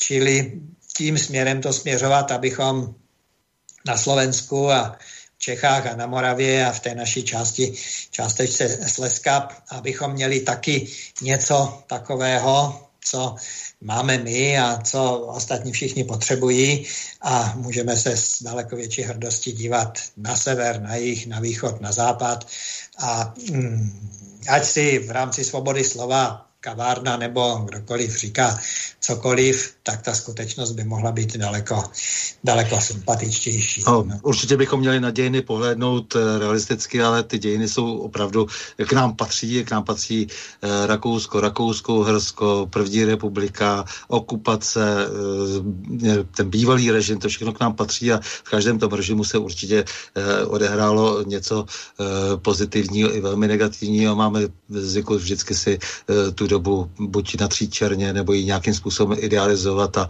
čím jsme od té doby dál, tak jsme nostalgičtější a tak dále, tak dále. Takže tohle to určitě bychom měli dělat, ale vy jste ve své práci vyšel z nějakého konceptu světa, jak už jsem říkal, je to svět jakýchsi pravidel, která se za různých porivů časů vytvářela a vytyčovala i přes poměrnou třeba neúspěšnost, nějakou cestu vytýče, a jejíž následování bylo lze posuzovat jako správné a teď mi řekněte, teď přišel nějaký Klaus Martin Schwab se svým Great Resetem. Mluví o nastolení nového světového řádu, naprosto bezostyšně všechno hodlá přeházet, tváří se, tedy on je jenom jakýsi mluvčí, ale za tu svou skupinu přezíravou jako někdo, kdo změní svět, jak tomu povolám být tím mluvčím, no, tak nám tady vypráví o tom, jak to tady všechno zpřehází a jak se přizpůsobíme nakonec, říká tady nějaké už prognózy dopředu, jak teď budeme svědky toho, že třeba vlastně nám bude přerušen třeba přísun potravin během letních měsíců a podobně a tím pádem nastanou nějaké sociální nepokoje a on už prostě ví, jak ten svět uspořádat, takže s tím svým ekonomickým fórem dnes chce tady a s tím celým tím davosským setkáváním chce tady změnit naprosto náš svět, jako bychom se my měli přizpůsobit té hrstce těch lidí, kteří poměrně nemravným způsobem, zvláště během 20. století, se zmocnili bohatství tohoto světa. Jak nazíráte tenhle proces, vlastně ten, který je tak málo mainstreamem zmiňován a když, tak v podstatě kladně? Mně napadly zase dvě takové části odpovědi. První bych nazval doba nestydatosti a druhou bych nazval ilumináti různé. Dobu nestydatosti, která zase pomalu plíživě nastává a sledují, a tuto dobu tedy nazývám dobou nestydatosti, souvisí taky s tím, že jsou daleko menší nároky postupně ve školství, že je mladým lidem bohužel vštěpováno hlavně práva a povinnosti už méně. Já jsem vždycky zastával heslo, že člověk má jakási práva teprve, když plní své povinnosti, anebo až je splněno poslední právo člověka ukázněného, dodržujícího, pak se může hovořit o prvním právu člověka neukázněného a porušujícího. No ale to už souvisí s tím, jak už jsem naznačoval, prázdný sud nejvíce duní, takže ti lidé čím jaksi méně můžou zaimponovat svému okolí a sobě skutečnými znalostí, kultivovaností, vzděláním, výchovou, slušným chováním, tak tím více se to snaží kompenzovat někde jinde, to znamená machrují, vymýšlejí spásu celého světa, nahrávají jim i to, že šílené peníze, to je mi taky jako docela divné, z různých ministerstev a z Bruselu plynou na takzvané neziskové organizace. Když to začalo, tak jsem si myslel naivně, bláhově, že když je neziskovka, tak přece kdo v ní pracuje, nemůže mít takový zisk, že by dostával nějaký plat. Jsem si říkal, dobře, může mít, já nevím, proplacený telefon nebo nějaký cesták, strávné, ubytovné a tak dále, ale že by tam byly ještě platy a ejhle, ty platy tam jsou samozřejmě často tou hlavní složkou. No a potom člověk se neustále učí teď těm iluminátům, jak to v tom životě chodí. Nespomenu si přesně na název té knihy, ale je známo, že někdy v 19. století dva dneska proslavené židovské rody začali se snažit jakýmsi způsobem přes hospodářství, přes bankovnictví, přes peníze ovládat svět. V Evropě to byly spíš Rothschildové a ve Spojených státech spíš Rockefellerové, že ano. No a třeba ještě v 19. století, když platil zlatý standard, tak bochník chleba v roce 1800 a v roce 1900 stál stejně, protože ty peníze, když to byly nějaké zlatky nebo groše nebo co, tak byly podloženy zlatým standardem, pak se to oddělilo, pak bankéři zjistili, že si můžou natisknout, kolik peněz chtějí, a bylo to takové všelijaké. Poměrně nedávno, to je malý počet pár let, jsem se třeba dočetl, jak to bylo s těmi různými světovládnými skupinami v případě, kdy nastaly tedy revoluce ve střední Evropě a mohutný kancléř Helmut Kohl chtěl tedy po ostatních státech sjednocení Německa. No a ti, kteří měli co do toho mluvit, já nevím, Jelcin a z hlediska Francie a tak dále, ti od věcí sousedové nebo někdy rivalové řekli ano, ale nebudete mít marku a budete muset mít euro. Tak to se Kohlovi nelíbilo, byl odpůrcem eura, chtěl tu jejich marku zase obnovit a měl nějakého kolegu a dobrého přítele, který žil a pracoval ve Frankfurtu a byl to tehdy v začátku 90. let šéf centrální banky Německa. No a protože to byla chráněná osoba, tak on jezdil v obrněném autě vždycky z domu do té své centrální německé banky a ten, že tu marku nedá. A jednoho krásného dne se stalo, že ty vládnoucí kruhy prostě to jeho obrněné auto rozstříleli na cimpr-campr, tam zahynul. Pro Helmuta Kohla nejčernější jaksi zážitek z jeho života a potom už ustoupil a říkal jako dobře bude euro. Tak s těmi různými věcmi těch bank a podobně těch zájmů se dají dělat kouzla. Pochopitelně největší sklon má k tomu ten, kdo se nedokáže prosadit slušně, tedy jinými způsoby. No ale jak říkám, každý tlak budí protitlak a myslím si, že jaksi vrcholem naší reálné naděje může být to, že to může být aspoň nerozhodně. A ještě jsem si vzpomněl. Aha. Ne, to vám potom přečtu, no ještě. No, pokračujte, ano. No. Vyskočil mi dotaz. No, ještě jsem si vzpomněl, jenomže ten dotaz mi ukradl myšlenku, takže možná ne, na to. Bez toho Helmuta Kohla a u bankéřů? Jo. Že v podobné situaci byl John Fitzgerald Kennedy, který kolem roku 62-63, že zavede jako nějaký paralelní dolar, paralelní měnu, který bude na rozdíl od těch běžných stávajících dolarů, že bude krytý zlatem a nebudou s nimi možné takové nějaké ty bankovní šachry jako s těmi ostatními a že tohle to mohl být jeden z důvodů, že Lee Harvey Oswald tehdy v tom osudném listopadu 63 prostě v tom Dallasu zamířil a vystřelil. No, takže to jsou prostě ilumináti a nestydatost. Tady jsme našli jakýsi můstek mezi nimi. No, je to jako joginská monáda. Tam jak jste hovořil o té vraždě toho bankéře, tak ono to údajně tady ta vražda byla jaksi důsledkem toho, že on neustále upozornil na to, že vlastně ty nové země budou, jak jste říkal, nestydatě zadluženy a že to je ten základní záměr celé transformace. Transformace vlastně toho východního Německa samozřejmě viděl dál, že viděl, že se to týká celého toho východu, tedy toho celého postkomunistického světa. Že ten hlavní důvod je obrovské zadlužení, což dnes je vidět, protože sociální smír se v těchto zemích udržel jenom díky obrovským půjčkám. Takže země, které nebyly původně zadluženy, jsou zadluženy a ty důsledky budeme nepochybně už v brzké době pociťovat všichni.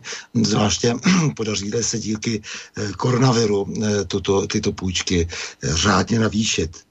No, to jsem taky zvědavý. Zrovna jsem dneska kupoval v obchodě 10 banketek těch malých rohlíčků. Žil jsem dlouho v tom, že stojí 2,51 Kč a jihle 3,50 Kč. No, mouka zdražuje, no to, jak se říká, nedozírné následky mohou být. No ale ta střední Evropa, tedy bývalé státy RVHP, Varšavské smlouvy, ano, zadlužení, mohlo se to tak jevit, ale oni nebyli v tom sami, když vzpomeneme, já nevím, Itálii, Řecko, Jižní Evropu, tak taky jaksi určitě v tom zadlužení nezůstávají moc pozadu za Českem, Maďarskem, Polskem a podobně. Ne, ale tady u nás ta situace byla právě mnohem příznivější, takže jsme samozřejmě bychom si museli protrpět jaksi více, dejme tomu tu transformaci, ale to rychlé sáhnutí po těch rychlých penězích bylo příliš ďábelské.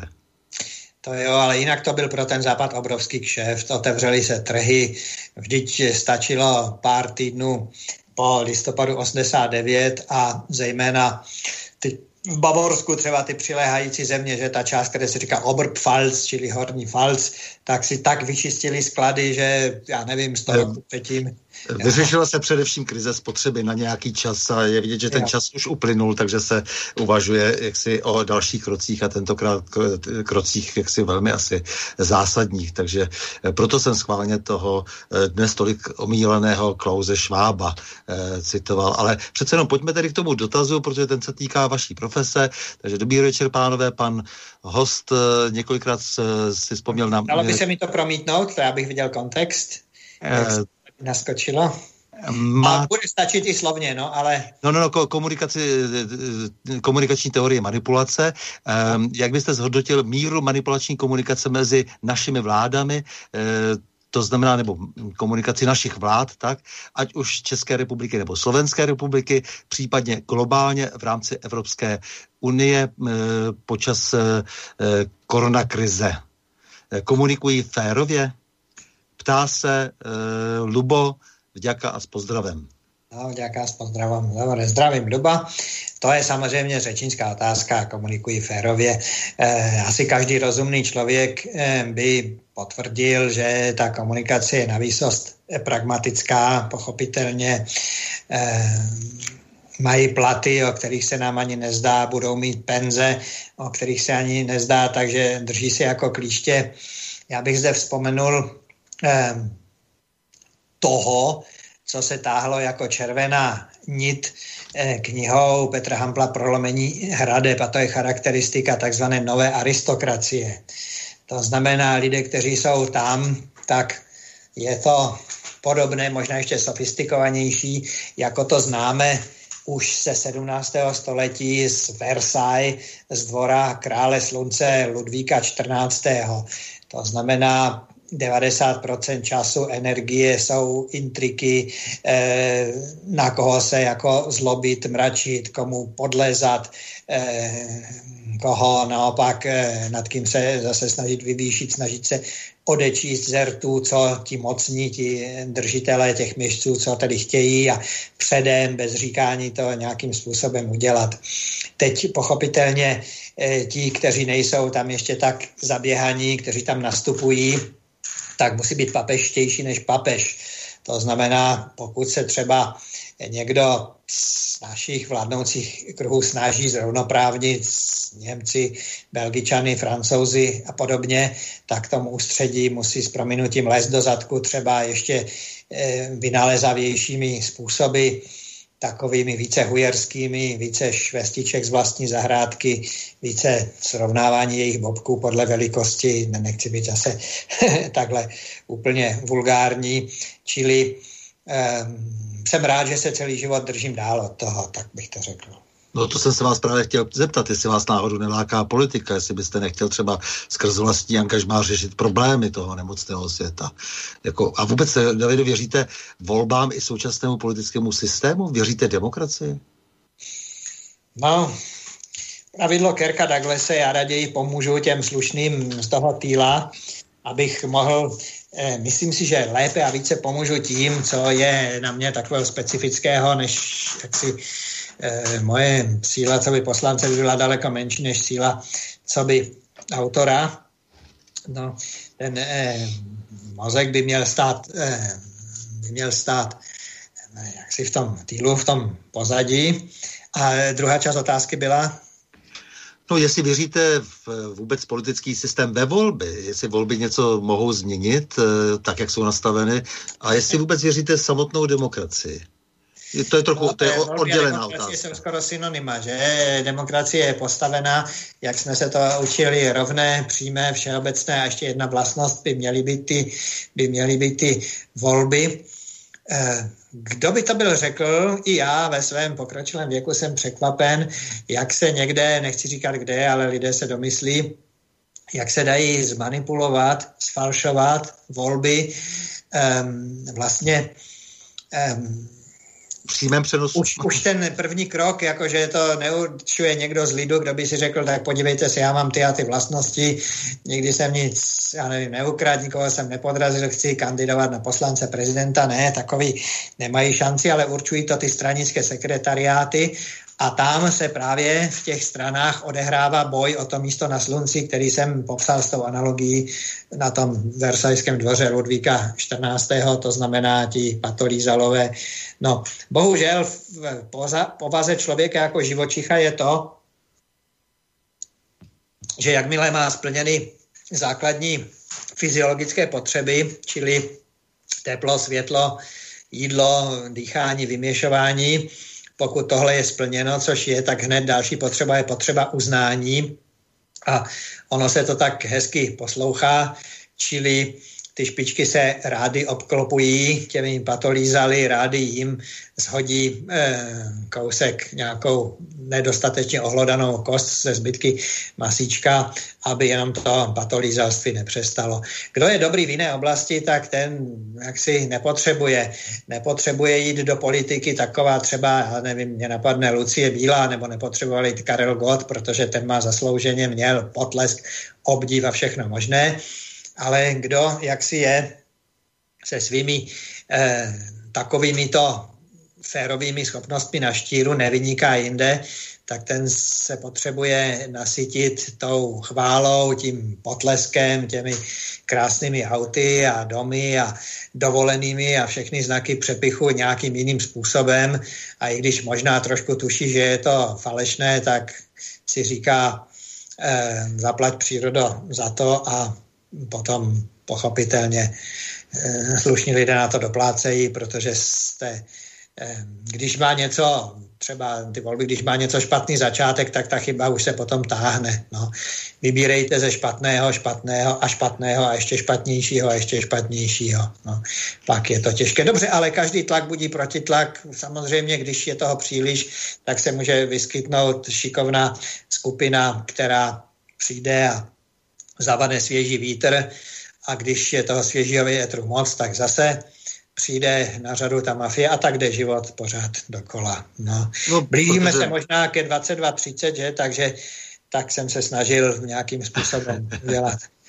No tak já jsem vás jenom chtěl varovat, že ta snižující se vzdělanostní, kulturní a mravní úroveň lidí, kteří jsou a nejenom v politice, ale i vlastně na vedoucích důležitých pozicích v kultuře, vědě, církvích, tak, že je to už do očí bijící opravdu, že člověk se až neubrání apokalyptickým pocitům. Takže ono netýká se to jenom té politiky, ale samozřejmě, jak jde ta úroveň dolů, tak je to hodně už dnes vidět na všech stranách. No a ti lidé často ale absorbují různá školení a vlastně se učí ty soft skills.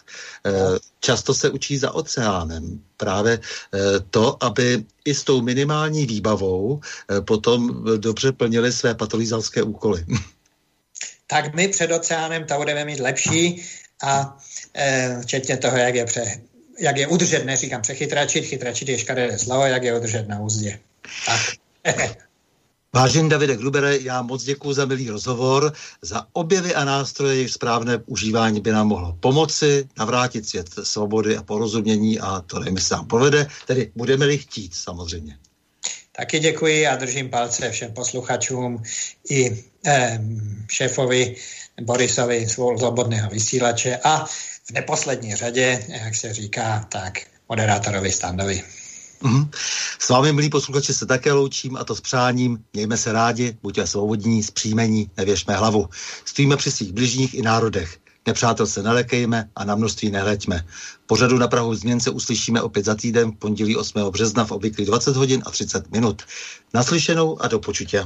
Dobrou.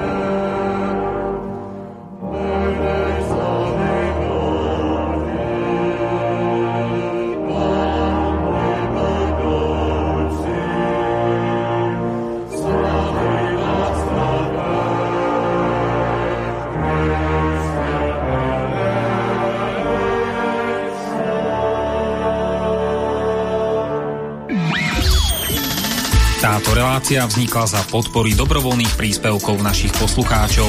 I ty sa k nim môžeš pridať. Viac informácií nájdeš na www.slobodnyvysielac.sk. Ďakujeme.